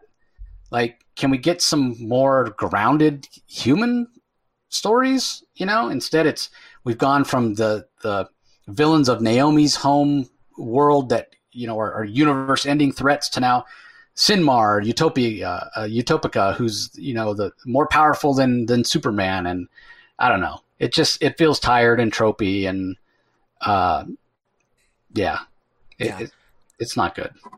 It's not good. Well, uh, just to build on what you're saying, uh, the the Bendis has had a problem with DC in that he's never really finished the storyline. He never really finished the Rogol Zaar storyline. It sort of ended abruptly. Uh, with Rogol Zaar wasn't even really punished; he was stopped. That was it, and then he ended up in the 31st century. And then, and then with with with Event Leviathan, that never really had an ending. And then we just finished reviewing Checkmate number one last week and uh, nothing really has an ending. Naomi was six issues; it never really had an ending. We had six issues of his Naomi. We still at the end of six issues of Naomi, we didn't even know what her power set was. We knew nothing about her homeworld. We knew very, very little. Uh, we got a first story arc here in Justice League, and it never had an ending. It had a non-ending. They just went to another Naomi's homeworld, and then just end up coming back because it was kind of a poisonous world. Again, nothing substant, nothing was learned, nothing was and and the thing is, he Bendis is building on and taking plot lines from his other storylines and taking it here. We we had Synmar Utopica, which was a villain that I never understood. I don't know, but when when I was reading his uh, Superman action comics, whatever whatever it was, or I, I I didn't understand Synmar Utopica. I never understood the villain. I didn't. I still don't know what the motivations of the villain were. I it actually needed to be explained to me at the beginning of this issue who Synmar Utopica is. I didn't really know. I never I never understood why. I still don't understand why Synmar Utopica wants to destroy Superman. That was never explained, even in the four or five issues that in, in Superman. Just really terribly handled, and we now know for what Bendis is selfish. He only writes for himself and he only writes for his own storylines. And and no more is there is that a better example of that than in this issue. Now, having said that, I want to go back here and I do want to give, uh, if you can believe this, this you know hell has frozen over. I'm going to give Bendis a compliment here. I actually, I'm I'm going to give him a good compliment because I mean he he's taken some pretty. I've been hard on him. I actually really enjoy his his interaction here that he scripts between Oliver Queen and Black Canary. I thought it was quite well, and I didn't mind the dialogue. I thought it was really well. I thought it was quite nice. I thought uh, it was even romantic. There was some nice quiet moments, and then uh, Damon Rose and um, and Damon Rose uh, is a sort of we believe an assassin, and he he he names himself in this issue, so that that takes place in this issue. I'm being cautious here because Jason and I have read this the subsequent issue. So Damon Rose was introduced as Damon Rose. We know he was Damon Rose in Checkmate number one. He he is here. So, so if you did read Checkmate number one, you might think that this individual Damon Rose is is out to kill them, but apparently he's not. He's affiliated with Checkmate. But that's all we find out this issue, and uh, he interacts with uh, Oliver Queen and Black Canary. Again, it's very decompressed. It's all dialogue. Bendis' typical style of pushing everything to the next issue until things build to a hilt, and then in, in the final issue of the story arc, ultimately reveal nothing. Uh, that is unfortunately likely what's going to happen here.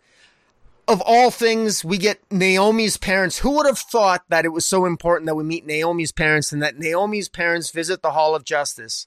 Um, and they're, I guess they're having some sort of picnic. I mean, Black Adam is eating an apple outside the Hall of Justice while, while Aquaman out of the blue wants to have a sparring match with Naomi on the front lawn of the Hall of Justice. Um, I guess this is the new Justice League, I guess. And it's not even that bad. It's just that this is, this, you can tell he wrote the Avengers. This actually if you've ever read his his his Avengers work, this is the type of stuff that the Avengers would engage in. All that you know, this is just a very different way to write these seemingly innocuous character moments where Bendis will give the illusion that he's developing these characters when he's not. All he's doing is making them talk. There's a difference between making characters talk for no purpose than it is than versus character development. And I'm not really sure what the purpose of this was here. Um, was it really important that we the we have the Wonder Twin meets Naomi's parents? I guess so. It just it just doesn't move the story along very well. Uh, but having said that, it's clear here that the entire all of society is there, that, that the city is there, the citizens are there to celebrate with the Justice League in front of the Hall of Justice, and you can kind of see the absurdity of it when when Synmar Utopica is going to attack the Hall of Justice, and you would think that who in their right mind would want to vi- visit the Hall of Justice? Because I mean, they have to know that it's not the first time that you know a group of uh, a superhero headquarters is going to be attacked. But I digress. Uh, the art's fantastic. I love the art. Um, yeah, I I like the idea of the United Order. I, I like the idea that the United Order. Remember that the uh, a quick background for people. Remember that the Green Lantern Corps no longer they no longer protect the universe. It's now the United Planets. They've created their own police force called the United Order, and it consists of uh, Prince Zerep, who's a Tamaranian, Hawkslayer, who's a pretty cool looking Hawkman character. He's Thanagarian. The Dominator QQ, uh, Divinia is a Daxamite, and Bloodstar is a Guardianian. So we got some we got some new characters here. So speculator alert. Uh, there's there is a lot to mine here. Uh, I just wish that I just wish that I felt like uh, more, you know, that we had a little bit more, uh, a little bit more substance. It always feels the same way with Bendis that we we kind of when I start talking about it, there is stuff that happens in the issue, but it it just lacks substance. It's always we're always waiting for answers that should have been given to us five issues ago, and it's frustrating. But uh, I don't know. I mean, once again, I like the backup better. Bring me Justice League Dark. Yeah, I agree. Um, and you're totally right about Synmar Utopica. You know, five issue story in Superman, and we never did really get understand his motivations other than he just he's got the power of Superman and decided he wanted to be bad. Like it, it, it never made any sense. And it, and he's got a terrible design, terrible character design. You know, yeah. which yeah, I expect more from Ivan Reis, but I imagine his character design um, direction was was coming from Bendis. So yeah, it's yeah, it's not it's not good. Uh, the backup Justice League Dark from uh, from Ram V. Uh, the art in the backup is by uh, Sumit Kumar. Um, Xermanico's moved over to Infinite Frontier right now, so that's why it's uh, Sumit Kumar. Uh, Romulo Fajardo Jr. does colors, Rob Leigh on letters. We did see last issue this this woman. We find out she's Elnara Roshdi, Roshdu. She's the 13th Knight of Arthur's Court. We saw Batman had been uh, following her. She's in Gotham. She's trying to figure out um, what her, her mission is. Uh, she knows it has to do with Merlin, and, and you know her path is uh, on a collision course with the Justice League Dark because we know they're trying to find Merlin as well. Uh, but Batman, he's a little harsh in this issue. He's a little uh, sort of full of himself uh, and tells her, you know, this is Gotham uh, I I got because uh, Elnar wants to to to uh, Elnara. She wants to team up. She's like, hey, we can we can work together. You know, I sense that you're a fellow knight, and Batman's like, no, no, no, I got this. This is Gotham. Um, I knew something was going on, but I couldn't quite put my finger on it. And now this lack of evidence makes sense. They're using magic. I got it. This is my city. Go away, basically. Uh, and so he ends up tracking down this group that's worshiping or have some has something to do with with Merlin and then kind of gets his butt kicked because of the magic, which he is not equipped to handle. And El, it's Elnara to the rescue. So, uh, pretty solid issue.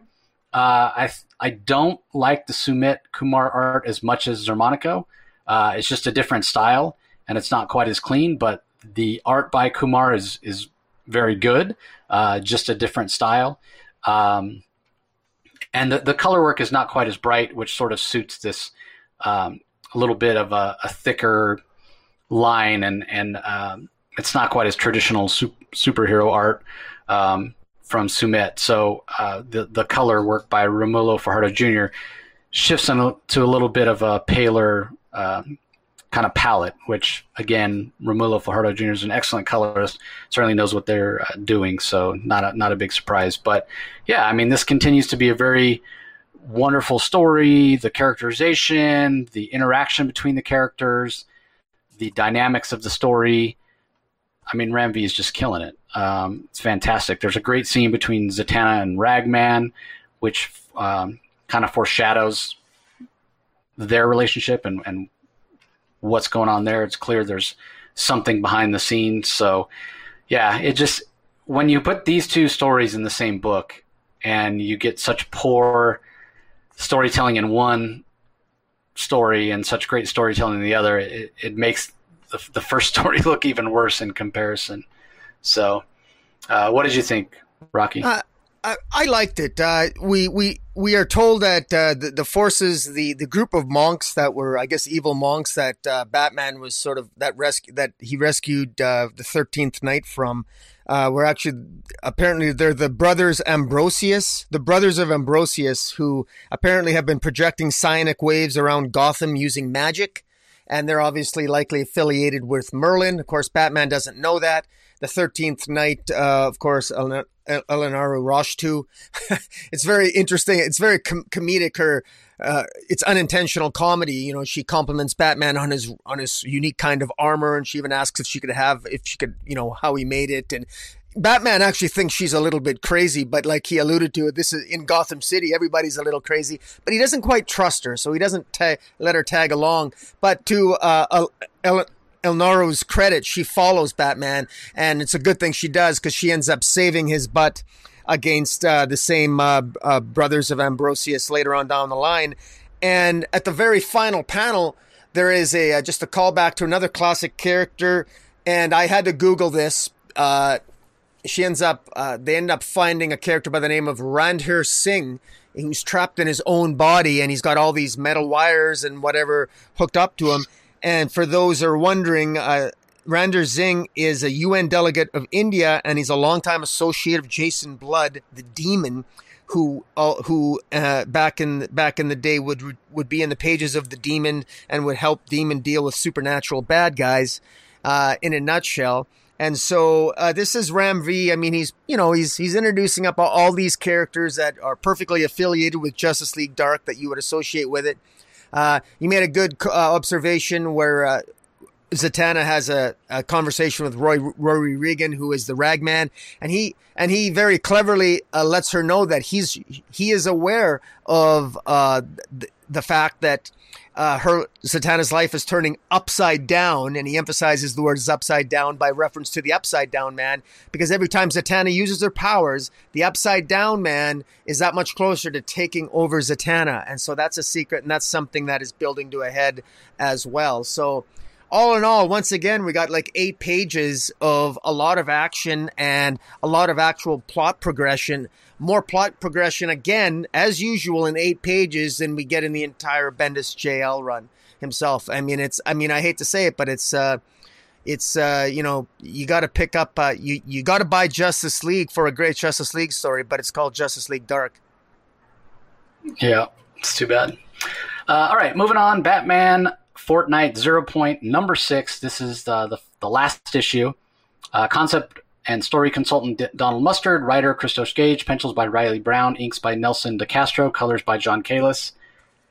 Um, yeah, this is the end of the story, sort of. What what did you think, Rocky? Uh, yeah, I'm just um, let me get just set up here. Here we go. Um, well, uh, you know, actually, uh, Harley Quinn on the cover of Zero Point Number Six, she kind of has her arms up in the air, saying like, almost like she's saying to herself, "I don't know what to think." Uh, I feel like Harley on this. Uh, this, this is this is good. I, this is actually this part six. Uh, this last issue ended with uh, Batman and and Catwoman being trapped in Zero Point, be, mainly due to the machinations of Deathstroke who we discover in this issue is actually working with Lex Luthor. It's Lex Luthor that is, in fact, sort of utilizing the zero point uh, to for his own ends. And this issue is a it's actually a, a, wonderful Batman Catwoman story. You really see the love between Batman and Catwoman here as they try to figure out how to escape. Uh, but they have to find out how to escape the zero point through through different means than they than they did to, in order to get their their sort of compatriots out in the previous uh, five issues. And I like the character work here. It was very well done. Again, artistically, it was it was really good. They had to go back. Uh, they end up they end up uh, retracing their steps, and it involves them. They need a third person to help them get out, and that third person is Harley Quinn. And what they discover in typical Harley fashion, Harley actually loves being in Zero Point. She doesn't want to leave. and uh, leave it to Harley to, to, of course, be the typical wild card in, in every story. And she actually quite likes being the wild card here, but they, they need her in order to uh, play a role in and I, I and you'll have to forgive me i forget the specific plot point as to why they need three but in any event this was action packed again, as every single issue was. Uh, again, this is a, a, fun issue, but but this one I think went a, that extra mile because I really enjoyed. Uh, I enjoyed Harley, and I enjoyed the wild card that Harley had about not wanting to leave Zero Point, and I really like the interaction between Catwoman and Batman, where they actually they openly question themselves as to whether or not they actually want to leave Zero Point because they're afraid that they're gonna they're gonna if they're gonna forget the fact that they love each other because they they re, they they know they love each other and but they don't remember everything about their other lives. And of course we as we DC readers know that their lives are kind of a mess right now uh, over the last few years. And and you can understand uh, somehow deep inside instinctually they both know that their lives are maybe too complicated if they end up going back to the real world. And uh, of course sadly that is ultimately exactly what, what they discover. And but they decide they have to go back anyway because they they just instinctively know it's the right thing to do. And so this this you know it had some degree of sadness to it tragedy to it but also but also ultimately heroism. I thought this was a really nice ending to this story because it, it I thought it basically nailed the, the power and, and the passion of Batman and Catwoman. And I can't speak for the uh, for the other characters because I don't play a lot of uh, I don't play Fortnite. I don't play those video games, but. Uh, but I thought this was I thought this was well done. I, got to give Christos Gage, the writer here, I got to give him uh, full props, and and the art here I thought was uh, was quite impressive. But uh, what do you think, Jace?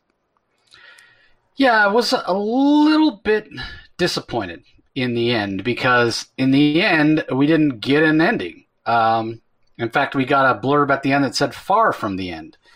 Um, so it, it's clear, and and I, I do wonder was was it originally meant to end, but then it was wildly successful, and so DC editorial decided, hey, give us a little bit of an ambiguous ending so that we can continue the series. It it seems like they're going to do more Batman Fortnite.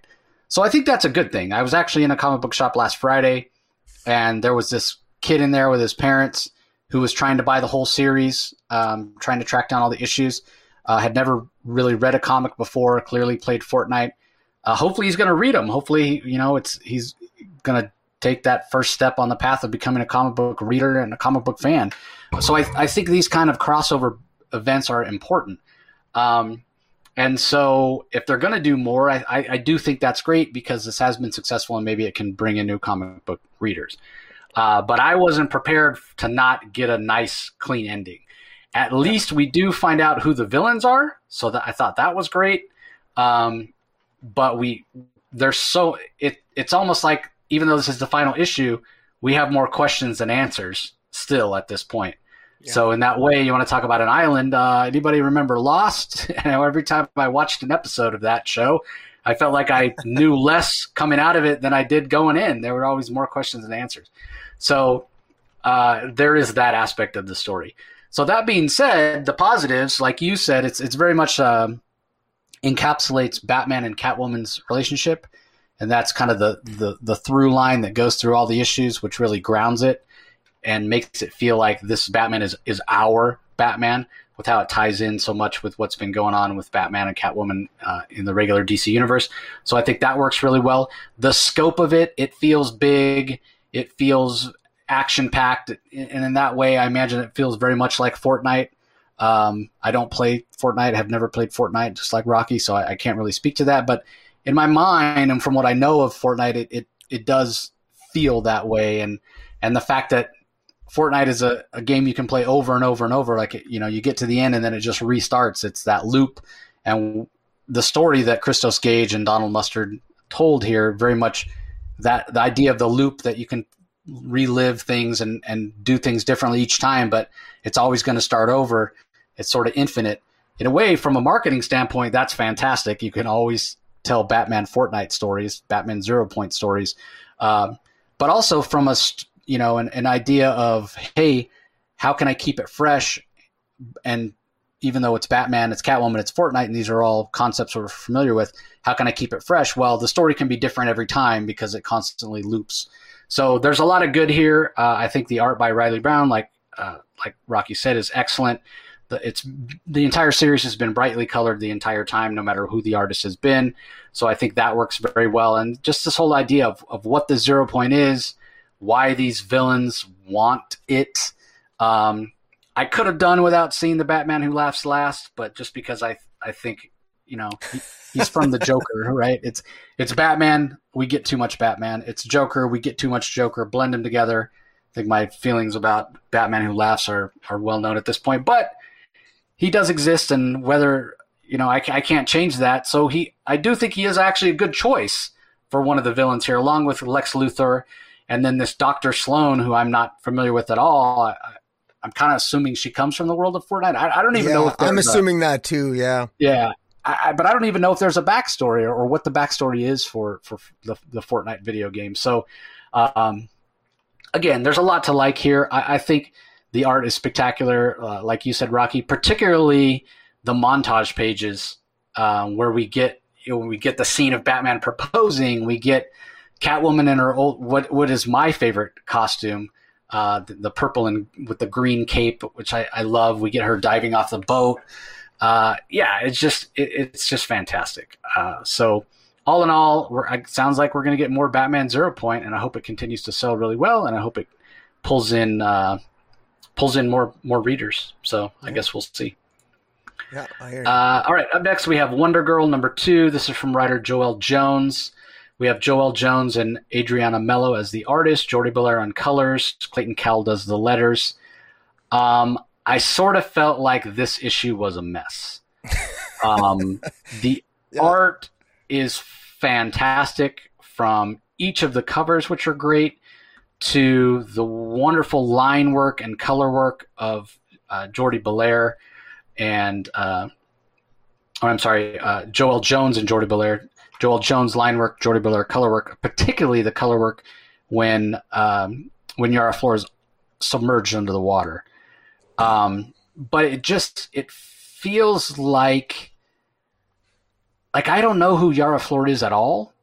It feels like in a way Joëlle Jones doesn't know who Yara Flor is, and Yara, Yara Flor herself doesn't know. Like it just felt so chaotic. I I, I go yeah. back to talking about Crush and saying, well, I don't know if her characterization is accurate. I've read every Yara Flor story, and I don't know, like, this doesn't feel like the way she acted previously at all. Now, granted, all those stories, other stories were in the future, and so maybe, you know, this is her learning her way, but, you know, from not knowing her own strength to kicking the drink cart out the side of the airplane um, the whole issue just felt like a mess to me. Yeah. Um, and then we get Eros, who is, you know, basically Cupid, right? When we're talking about these gods. And you would think that Cupid would be pretty good with a bow and arrow, but somehow he manages to cut himself with the arrowhead, despite the fact that this guy's an immortal god and is this is his weapon. Somehow he manages to cut himself right as the moment he sees Yara Flor, and even Eros himself is not immune to his own arrows, which just seems incredibly stupid. On top of him not being able to handle a bow and arrow, and then he sees Yara Flor, and now he's fallen in love, and yeah. I'm like, what? It, it just, I'm sorry, yeah. it, it doesn't work for me. I thought it was dumb. I thought the whole narrative was a mess and choppy. Uh, and frankly, I expect more from Joëlle Jones than this. Um, in terms of telling a story because I know she can tell a good story that makes sense. But here it, it, falls apart. It logically doesn't make sense. The characterization is choppy. The narrative is choppy. So it was gorgeous to look at, but um, I've gone back and forth on Yara Flor of not really being a fan of her. Some some of the future state stories with her I thought were okay. Some I didn't enjoy so much.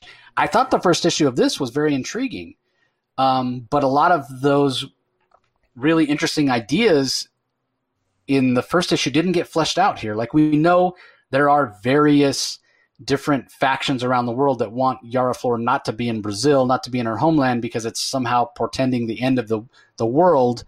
Um, and now they're all after her, and it feels very much like a MacGuffin hunt. And the MacGuffin is Yara Flor herself. But we we're not getting enough of the why behind it, other than in the first few pages.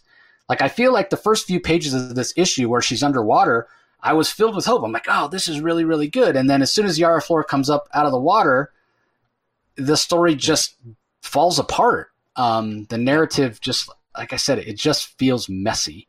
Uh, and maybe with some more issues and with more pieces put into play, um, I'll look back on this and I won't be so harsh on it. But man, I, I was just really disappointed in this issue. Um, but at least I had the great art and the great color work to kind of pull me through. But um, yeah, from from the choppiness to that scene with Eros at the end and I just kept like, really, this guy, this immortal god who's been using the bow and arrow for thousands and thousands of years, cuts himself on the arrowhead, and he's not immune to falling in love. Like Cupid is not immune to falling in love from one of his own arrows. Seriously, yeah, I, I, didn't like that at all. So I don't know. Maybe maybe you had a better experience than me, Rocky. What'd you think? Uh, I I am actually going to agree with you here, and um, I'm going to be. Uh, I do hold out more hope that I, I, think that that this can improve. But where where I think this story, where I think this fell apart is, it's it's, it felt very very much like uh, Joëlle Jones had very specific plot points. There was part point A, B, C, D that had to happen, and she created a ridiculous series of events in order to get from from A, B, C to D. Uh, just to give an example, at the beginning here, she's she's actually in Iguacu Falls. Uh, because she's visiting uh, that, that that Brazilian state of Parana in, in Brazil, Iguacu Falls and she's pulled into the water and the Iraru god, god is hands her the bolo, which is basically her magic lasso. Okay. And then she comes out and then for some godforsaken reason, you know, uh, her, her, her newfound like in, interest there wants to, he, for some reason, she wants to fly back to Rio. Like, and I don't, under, that made no sense to me. I thought that she went to Brazil I thought the whole point was to go to Brazil. She was there, but she needs to fly back to Rio. So why was she in Iguacu Falls to begin with if she only after she comes out of the water then then her then the the the guy that was her bus driver, her tour bus driver, the uh, Joao, his name is Joao, uh, which I think is almost a play on Joel, the writer, but Joao I, I actually had to I had I had Google pronounce me how to say his name. Uh, but in any event, he's he he he joins her on the flight back to Rio from Iguacu Falls to Rio in order to go to her hotel room in Rio. And I'm thinking, why on earth wouldn't you get a hotel room in the place you were going? It, so it, it was so forced that she had to, you know, in order to get the character from Iguacu Falls to Rio. Okay, then you're flying back, and then they're on their plane, and then nonsensically, the Amazons, you know, some of the Amazons, uh, some of Bana-Mighdall's Banner McDowell tribe Amazons suddenly appear on the plane and they openly attack Yara. Like, nonsensically. Why would you do that? Why not wait till the plane lands? Like, why would you attack her in the plane to endanger lives? I mean, I'm sure even the Queen Faruka of the uh, of uh, of the Bana Bana did not say go get go get Yara or go kill Yara. And by the way, if you have to wipe out everyone on the plane, do that. I, I it just seems so ridiculous. And then Yara herself, Yara herself just kicks kicks a cart and literally kicks a hole in the plane, endangering basically I mean, how many people died on that plane? I mean, I guess we'll never know. We can just assume nobody because we want to be polite to Yara Flor. And we can maybe say, well, Yara doesn't know how her powers. I'm guessing, none of this is said in the narrative. I'm guessing that the longer Yara is in Brazil, I'm guessing is that the more powerful she's going to be coming. So I think she's getting stronger and stronger while she's in Brazil. I'm guessing that because she doesn't seem to understand or appreciate her own strength. I'm reading that into this story, even though it's not entirely clear, it's strongly implied. But the, this crashes the plane, and she just happens to crash the plane right beside where Eros is, who is the grandson of Hera, who also wants to, I guess, kill Yara Flor. Uh, and and of course, what are the odds of all the millions of years that he's been around that he happens to prick himself with his own arrow right at that moment when he sees Yara? Everything seems so forced to me, and it just doesn't seem. It lacked a degree of verisimilitude. It none of it really seemed to progress naturally to me. It did feel forced, and that's why it felt so choppy to me. And uh, I was, you know, uh, again, this isn't th- this can get better, but uh, it just it does seem very forced to me, very choppy, and I'm I'm a little bit uh, I'm a little I don't mind Yara being I don't mind Yara being hyper and being uh, impulsive, but this was Yara being uh, dangerous, stupid, and someone that maybe she should be recruited and placed on the suicide squad with a bomb in her head. Maybe that would calm her down and cause her to be yeah. more rational. Because no, but seriously, it's like she's going to have to really calm down here. I mean, she definitely has some flaws here, and I don't mind that. Jury's still out, but I think you know Joelle Jones has has to reel in some of some of her uh, atrocious decision make. Yara's really irresponsible behavior here. They really got to reel her in, and uh, so in any event, I um um, yeah, there, there, there's a number of things, more things I can comment, but I will say this: there, there's kinetic energy here. It's it, there is a fun factor here. There is a fun factor here, but it's sloppy. It's re- this is like sloppy fun, almost too sloppy. She's got to like just reel it in a bit and and streamline it because. Uh, and just one quick point: at one point when Artemis is talking to Queen Faruka, Queen Faruka tells Artemis that, "Oh well, this is a small matter. Are you sure you want to get involved?" And and then literally in the next page, the other group of Amazons is talking about how this is this is going to be either bringing destruction to the Amazons or it's going to bring their salvation. Well, is it a big deal or isn't it? You know, you got one queen saying to to Artemis, "Well, this isn't a big deal. It's a small mission. Go take out Yara." And then, but yet it is. It's a very big deal. So there even seems to be uh, contradictions in the in the story in the importance of the main plot line itself. Uh, I hate to be so critical here, but I was really expecting a little bit more here, and uh, uh, my fingers are crossed that things are going to get better from here on in, but uh, we shall see. Yeah, I, agree. The decision making of because here's the thing. Like I, I, talked about some, she's been a little inconsistent. Some of the future state stories of the Yara Flor I liked, and some I didn't. I liked her in certain stories, or I was indifferent. I never disliked her. In this issue, when on the plane when she's acting the fool, I I actively disliked her. Yeah. Like I don't want to read about somebody who's this idiotic. Like it just yeah. it wasn't good. So yeah. if you're trying to endear character uh, people to these characters and get them to care about them, is not the way to do it. Uh, all right, up next is Green Lantern number four, uh, written by Geoffrey Thorne. We have art in the first half of the book by Tom Raney, where uh, we're on the the planet of Oa, and then the second half, or I'm I'm sorry, when we're on the uh, we're out in space with um, with John Stewart. Uh, it's by Tom Raney. And then when we're back on Oa, the art is by uh, Marco Santucci. Michael Atiyeh does the colors, Rob Leigh on letters. Um, yeah, we're seeing more shades of uh, a future state. So, what did you think of this one, Rocky? um, I thought this was, um, uh, yeah, d- this is definitely leading into future state. Uh, th- this was a, uh, this was, um, a, a little bit frustrating in parts. I actually, uh, actually, the part that annoyed me the most, there was a scene where Teen Lantern kept saying a bunch of stuff in Spanish, and I didn't know what she was saying, and I actually had to take ten minutes to Google it, and, um, uh, and uh, in, in any event, uh, this this really just continues the story. We we know that uh, we know that John Stewart is in this this new sector of space uh, where the this this this army, this armada of Quinari, Quinari, they've they're responsible for attacking all the Green Lanterns in this in this dark sector, And out of the thousand Green Lanterns that are now part of of this of this new Green Lantern Corps that are part of this dark sector, uh, 300 of, of them have been essentially killed. The bounties have been fulfilled. The Quinaris are hunting down to take the rings from these Green Lanterns, which are trapped in the in the dark sector. And in this issue, they go after John Stewart with a vengeance, and John Stewart manages to. Um, manages uh, to uh, defeat them and essentially utilize the uh, take over their their ship. And uh,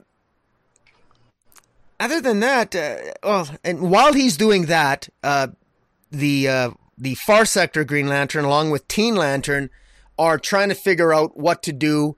And they end up um, uh, they they decide that they're going to go check out Sinestro because they, they want to narrow down the suspects because they ask themselves who has the power to destroy the central power battery, and they they narrow it down to a number of people. And Teen Lantern is consin- con- insists that it's likely Sinestro, and she s- screams out in Spanish, "He's a monster! You know this! He did this!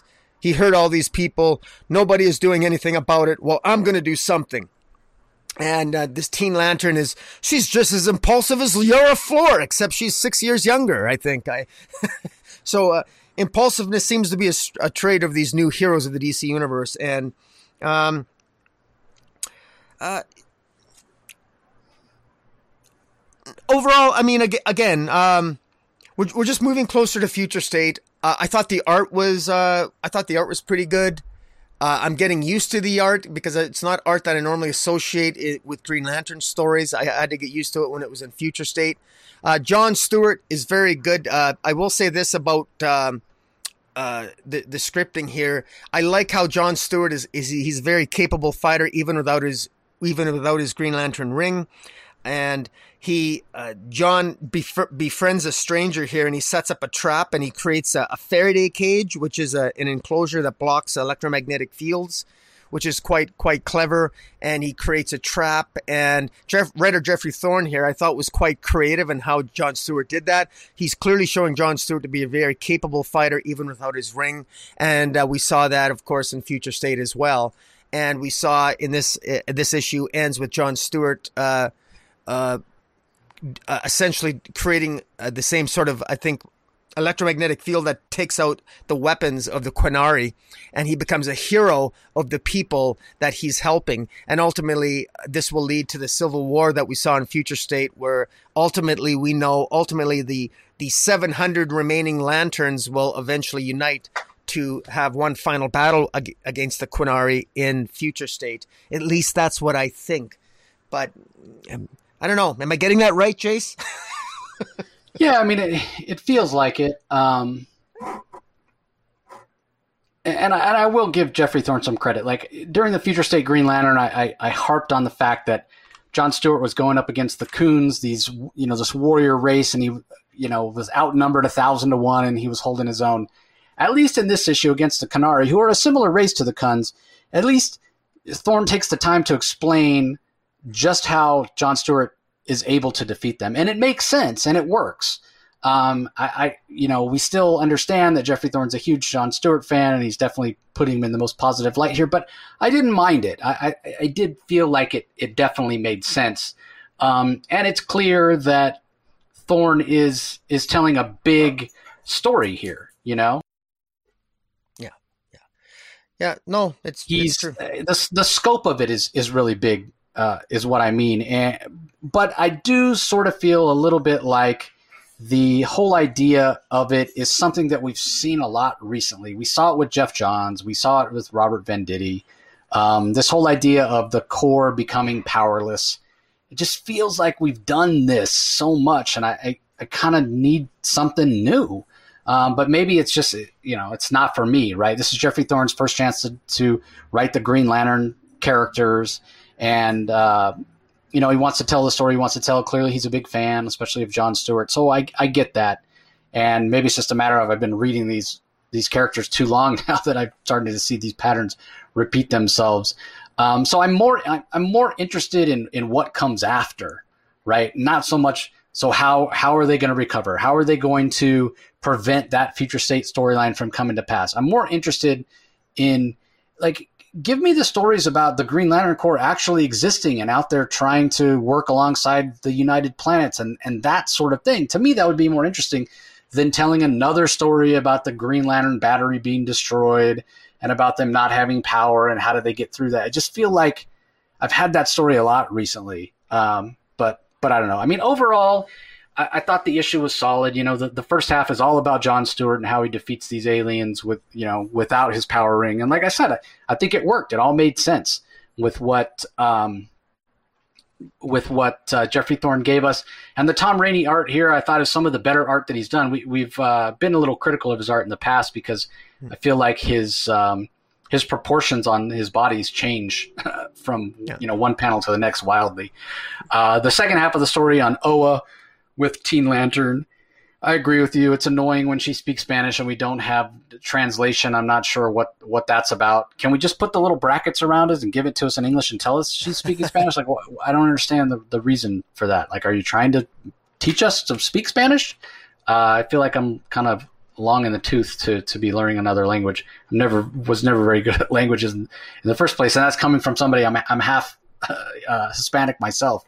Um, that was always the way my grandparents would talk behind our backs, like right in front of us, so we wouldn't know what they're yeah. saying because well, we couldn't speak Spanish. Well, not only that, the funny thing is, is that that was actually, I think that it was obviously intentional by writer Geoffrey Thorne here because normally the Green Lantern rings will do will, will translate. automatically translate, but yeah. they, they he, he, it's a plot point that the translation matrix is screwed up mechanism, and and therefore that's why you know she's yelling and screaming in in Spanish, but I mean she's told yeah, to speak in English. Point but yeah, but but I, still, I it, uh, it was still a little bit.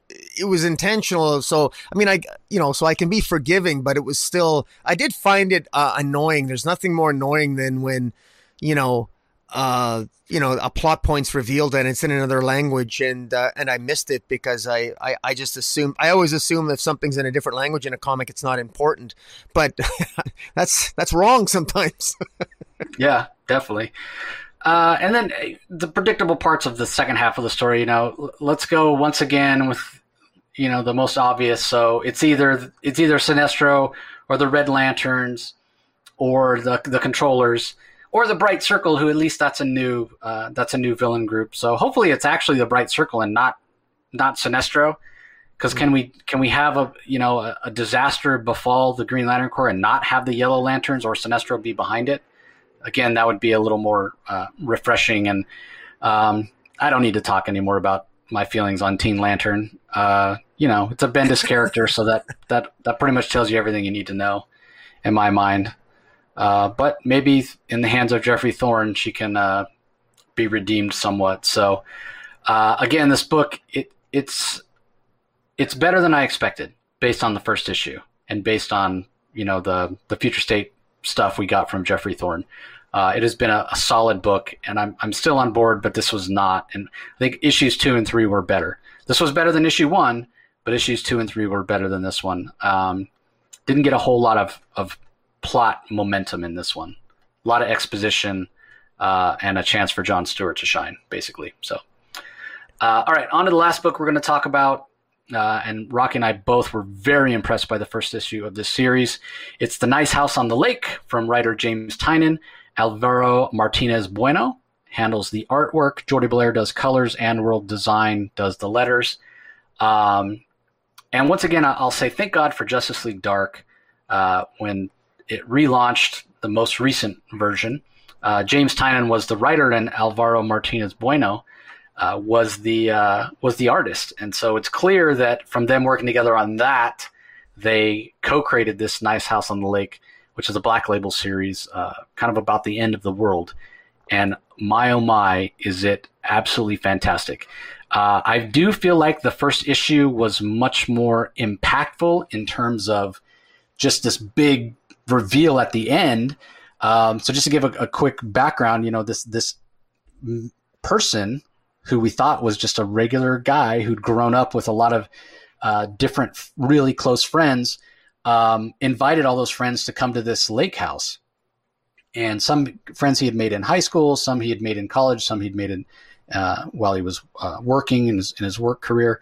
Um, and the, the people didn't know like they didn't all necessarily know each other and they didn't know why they were being invited but it was this incredible how and then come to find out in the course of the first issue we find out this guy's some sort of alien and apparently his people as he calls them or refers to them as uh, decide that the earth isn't or the, the people of earth aren't really worth saving or don't deserve to live and they basically set the rest of the planet on fire like skin is literally melting off of people it is Armageddon. It is the apocalypse. It is the end of the world.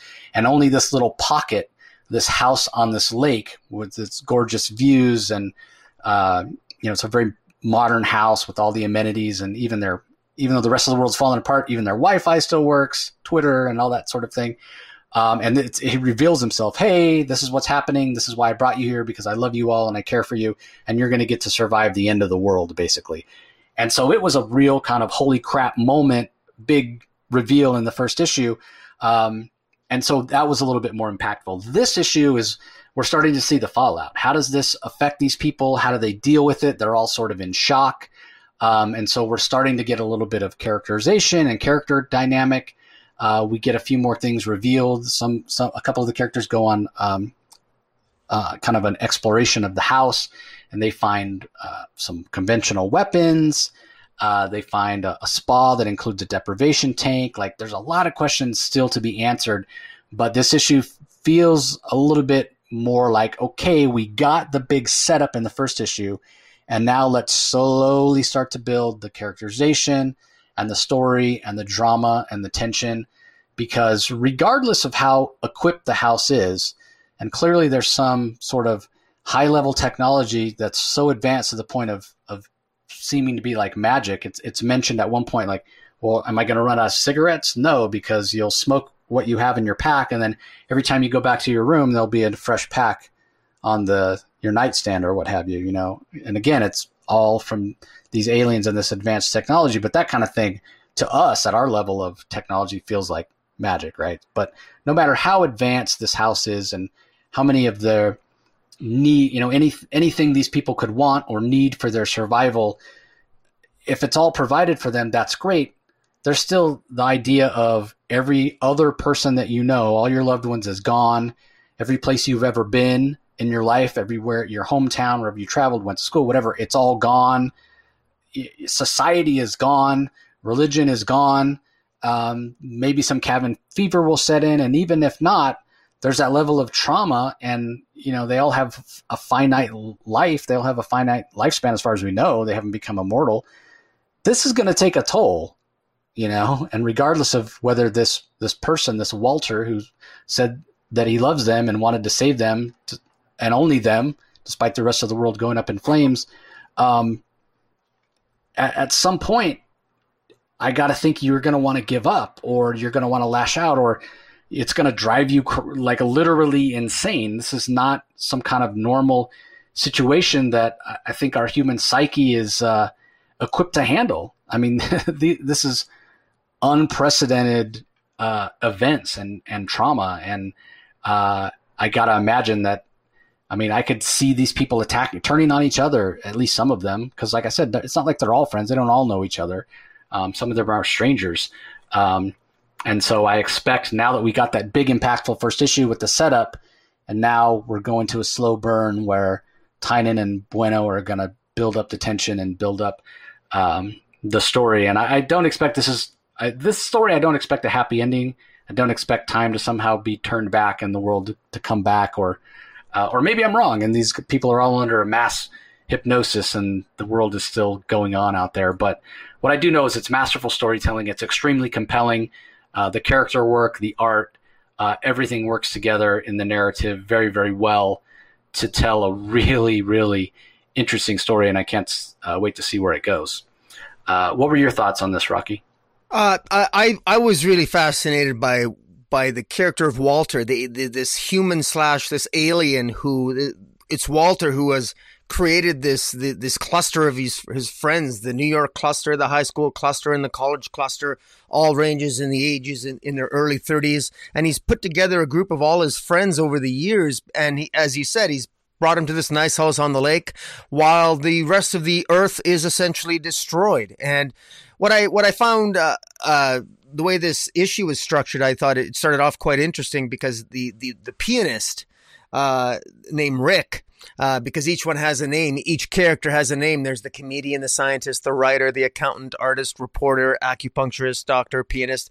While Rick, the pianist, is he's narrating it, and he talks about what it was like when he first met Walter, and he t- he describes Walter somebody who you get a sense that Walter was was very insecure, and uh, even in school, Walter was somewhat insecure and maybe fearful of the future, and wasn't sure what the future held. And you get a sense that Walter, of course, knew exactly that at some point the world that that the planet Earth would be destroyed, and and he you get a sense that maybe Walter Earth was his assignment, and yet while he's there, he's meeting all these friends, and he's he's almost having these reservations, and he, you know, I'm just I guess I'm just speculating, but James Tynion has done a really good job here of, of making me want to be in Walter's head. You know, how imagine if you're an alien and you're stationed on a planet that you know is going to die, but you, you grow to love that planet and love its peoples and you get friends and and you had the capability and the technology to create literally a nice house on the lake for your friends to live for eternity or for the rest of their lives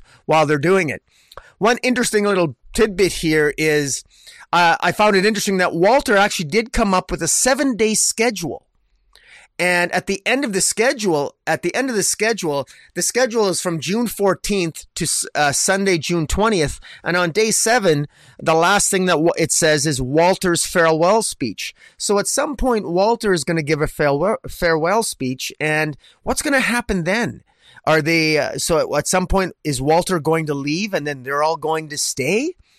And it, it's it's it's interesting and you know even the statues one of the statues uh, around the building that that that they discovered is that if they touch this strange looking statue it they can see their their their loved one's final moments and and if this is such a great place why would there be places that are so horrifying? Like, why would a statue be on this beautiful place where you touch it and it shows you your loved one's dying last horrific moments?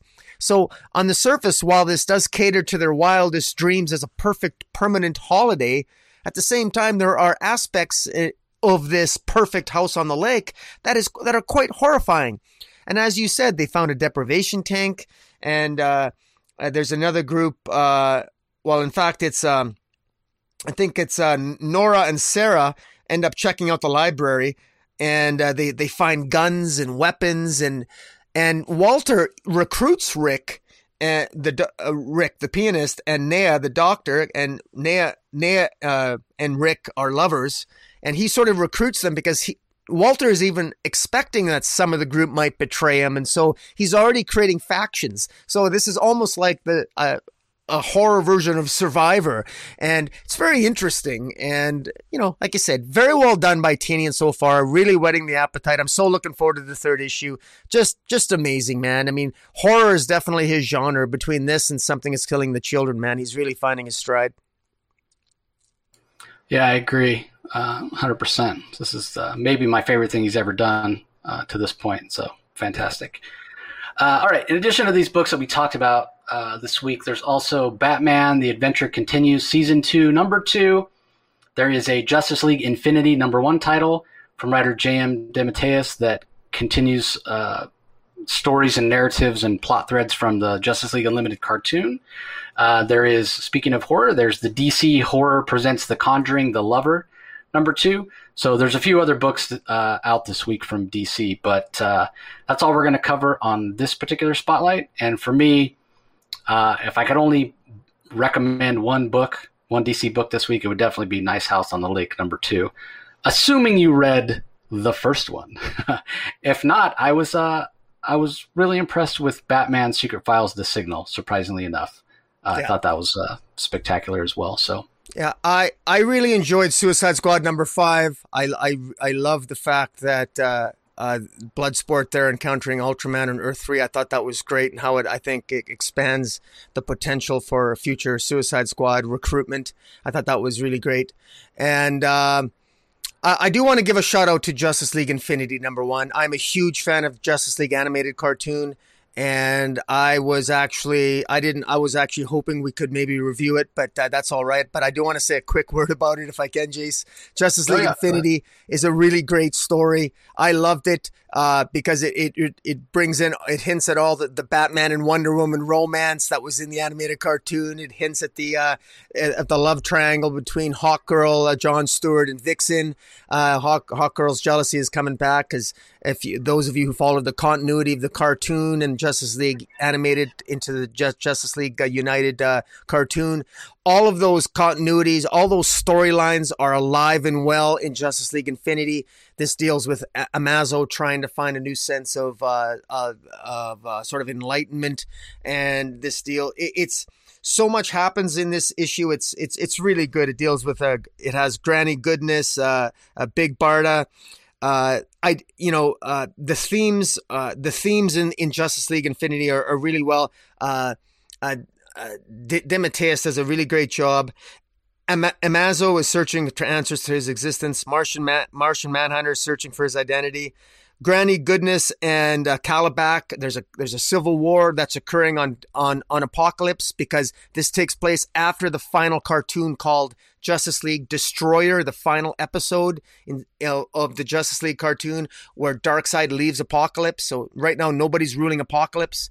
I got to tell you, man, for fans of the Justice League animated, please pick up Justice League Infinity. This is really starting off a real cool storyline. I think it's really good, and in fact, it's it's uh, it's actually my my personal favorite of the week, ironically enough, uh, just because I love the cartoon so much. But anyways, I, I, I, I want to give a shout out to that. So. Yeah, the style very much, uh, as far as the art goes, is very yeah, much an I, I own I own all the maquettes. I own all the statues down there. I, I got all the statues of the Justice League animated, uh, all the limited edition statues and everything. So I'm like a huge fan. So I'm I'm definitely biased. So. Fantastic. Uh, well, that's going to do it for this episode. Uh, anything you got coming up this week you want to shout out, Rocky? Uh, n- not specifically. If I do, it's probably going to be more of a surprise. Uh, in fact, now I probably will. I, I might even do a full scale review of Justice League Infinity and talk about the Destroyer of the of the some of the cartoons that led into the into it. Uh, since we didn't cover it fully here, so I'll probably do that. And I'm pretty busy at work this week, but uh, you know, we'll see. I'll always come up with something. What about yourself? Yeah, Any in, yeah, interviews? Uh, I don't, don't, I don't really. I, I, day job is crazy right now, and I've got some other projects going on, so nothing that I can shout out specifically for this week. But I will mention uh, to everybody, "Ordinary Gods" number one from Kyle Higgins comes out this week on Wednesday. Highly, highly recommend it. Uh, and if you want to know more about it, go listen to my interview with him last week about it. It's a f- fantastic issue, fantastic story, uh, and another great uh, uh, comic from Kyle Higgins. So I'm definitely looking forward to that. So. All right. All right. I think that's going to do it, everybody. Uh, as always, want to thank you for watching or listening. If you're just checking out the, the audio version on the podcast, be sure you head over to YouTube, the Comic Boom, uh, Comic Space Boom exclamation point channel that Rocky uh, has, where he puts out a, a ton of great content. So be sure you're smashing that subscribe button, hit the like, button on this video. Make sure you click that notification bell so you find out when he has new content coming out. Uh, conversely, if you're over on YouTube and you want more comic content, be sure you're subscribing to the Comic Source on whatever favorite is uh, a uh, favorite uh, podcast platform. That's the word I'm looking for. Podcast. Your favorite podcast platform. Uh, we're on all of them. Uh, or just whatever podcast app you use on your uh, iPhone or whatnot. Uh, so you, you're sure not to miss any of our reviews. a reminder that our Wednesday new comic book episode is always spoiler free as opposed to this DC Spotlight where we dive in depth. So uh, we appreciate your support and for joining us as always, and we'll talk to you next time. See you later. You can find the Comic Source podcast on Spotify, Apple Podcast, Stitcher, Google Play, or whichever podcasting app you prefer. Please tell all your friends about us, subscribe, and rate us. The ratings really help with our visibility and our ability to reach new listeners, especially five star reviews on Apple. Also, be sure to visit us at lrmonline.com to join the conversation, access the show notes, and discover all our other great pop culture content. If you want to email us, the email address is thecomicsourceblog at gmail.com, or you can follow us on Twitter, twitter.com forward slash the comic source. Do a search for the comic source on Facebook and Instagram to follow us on those social platforms.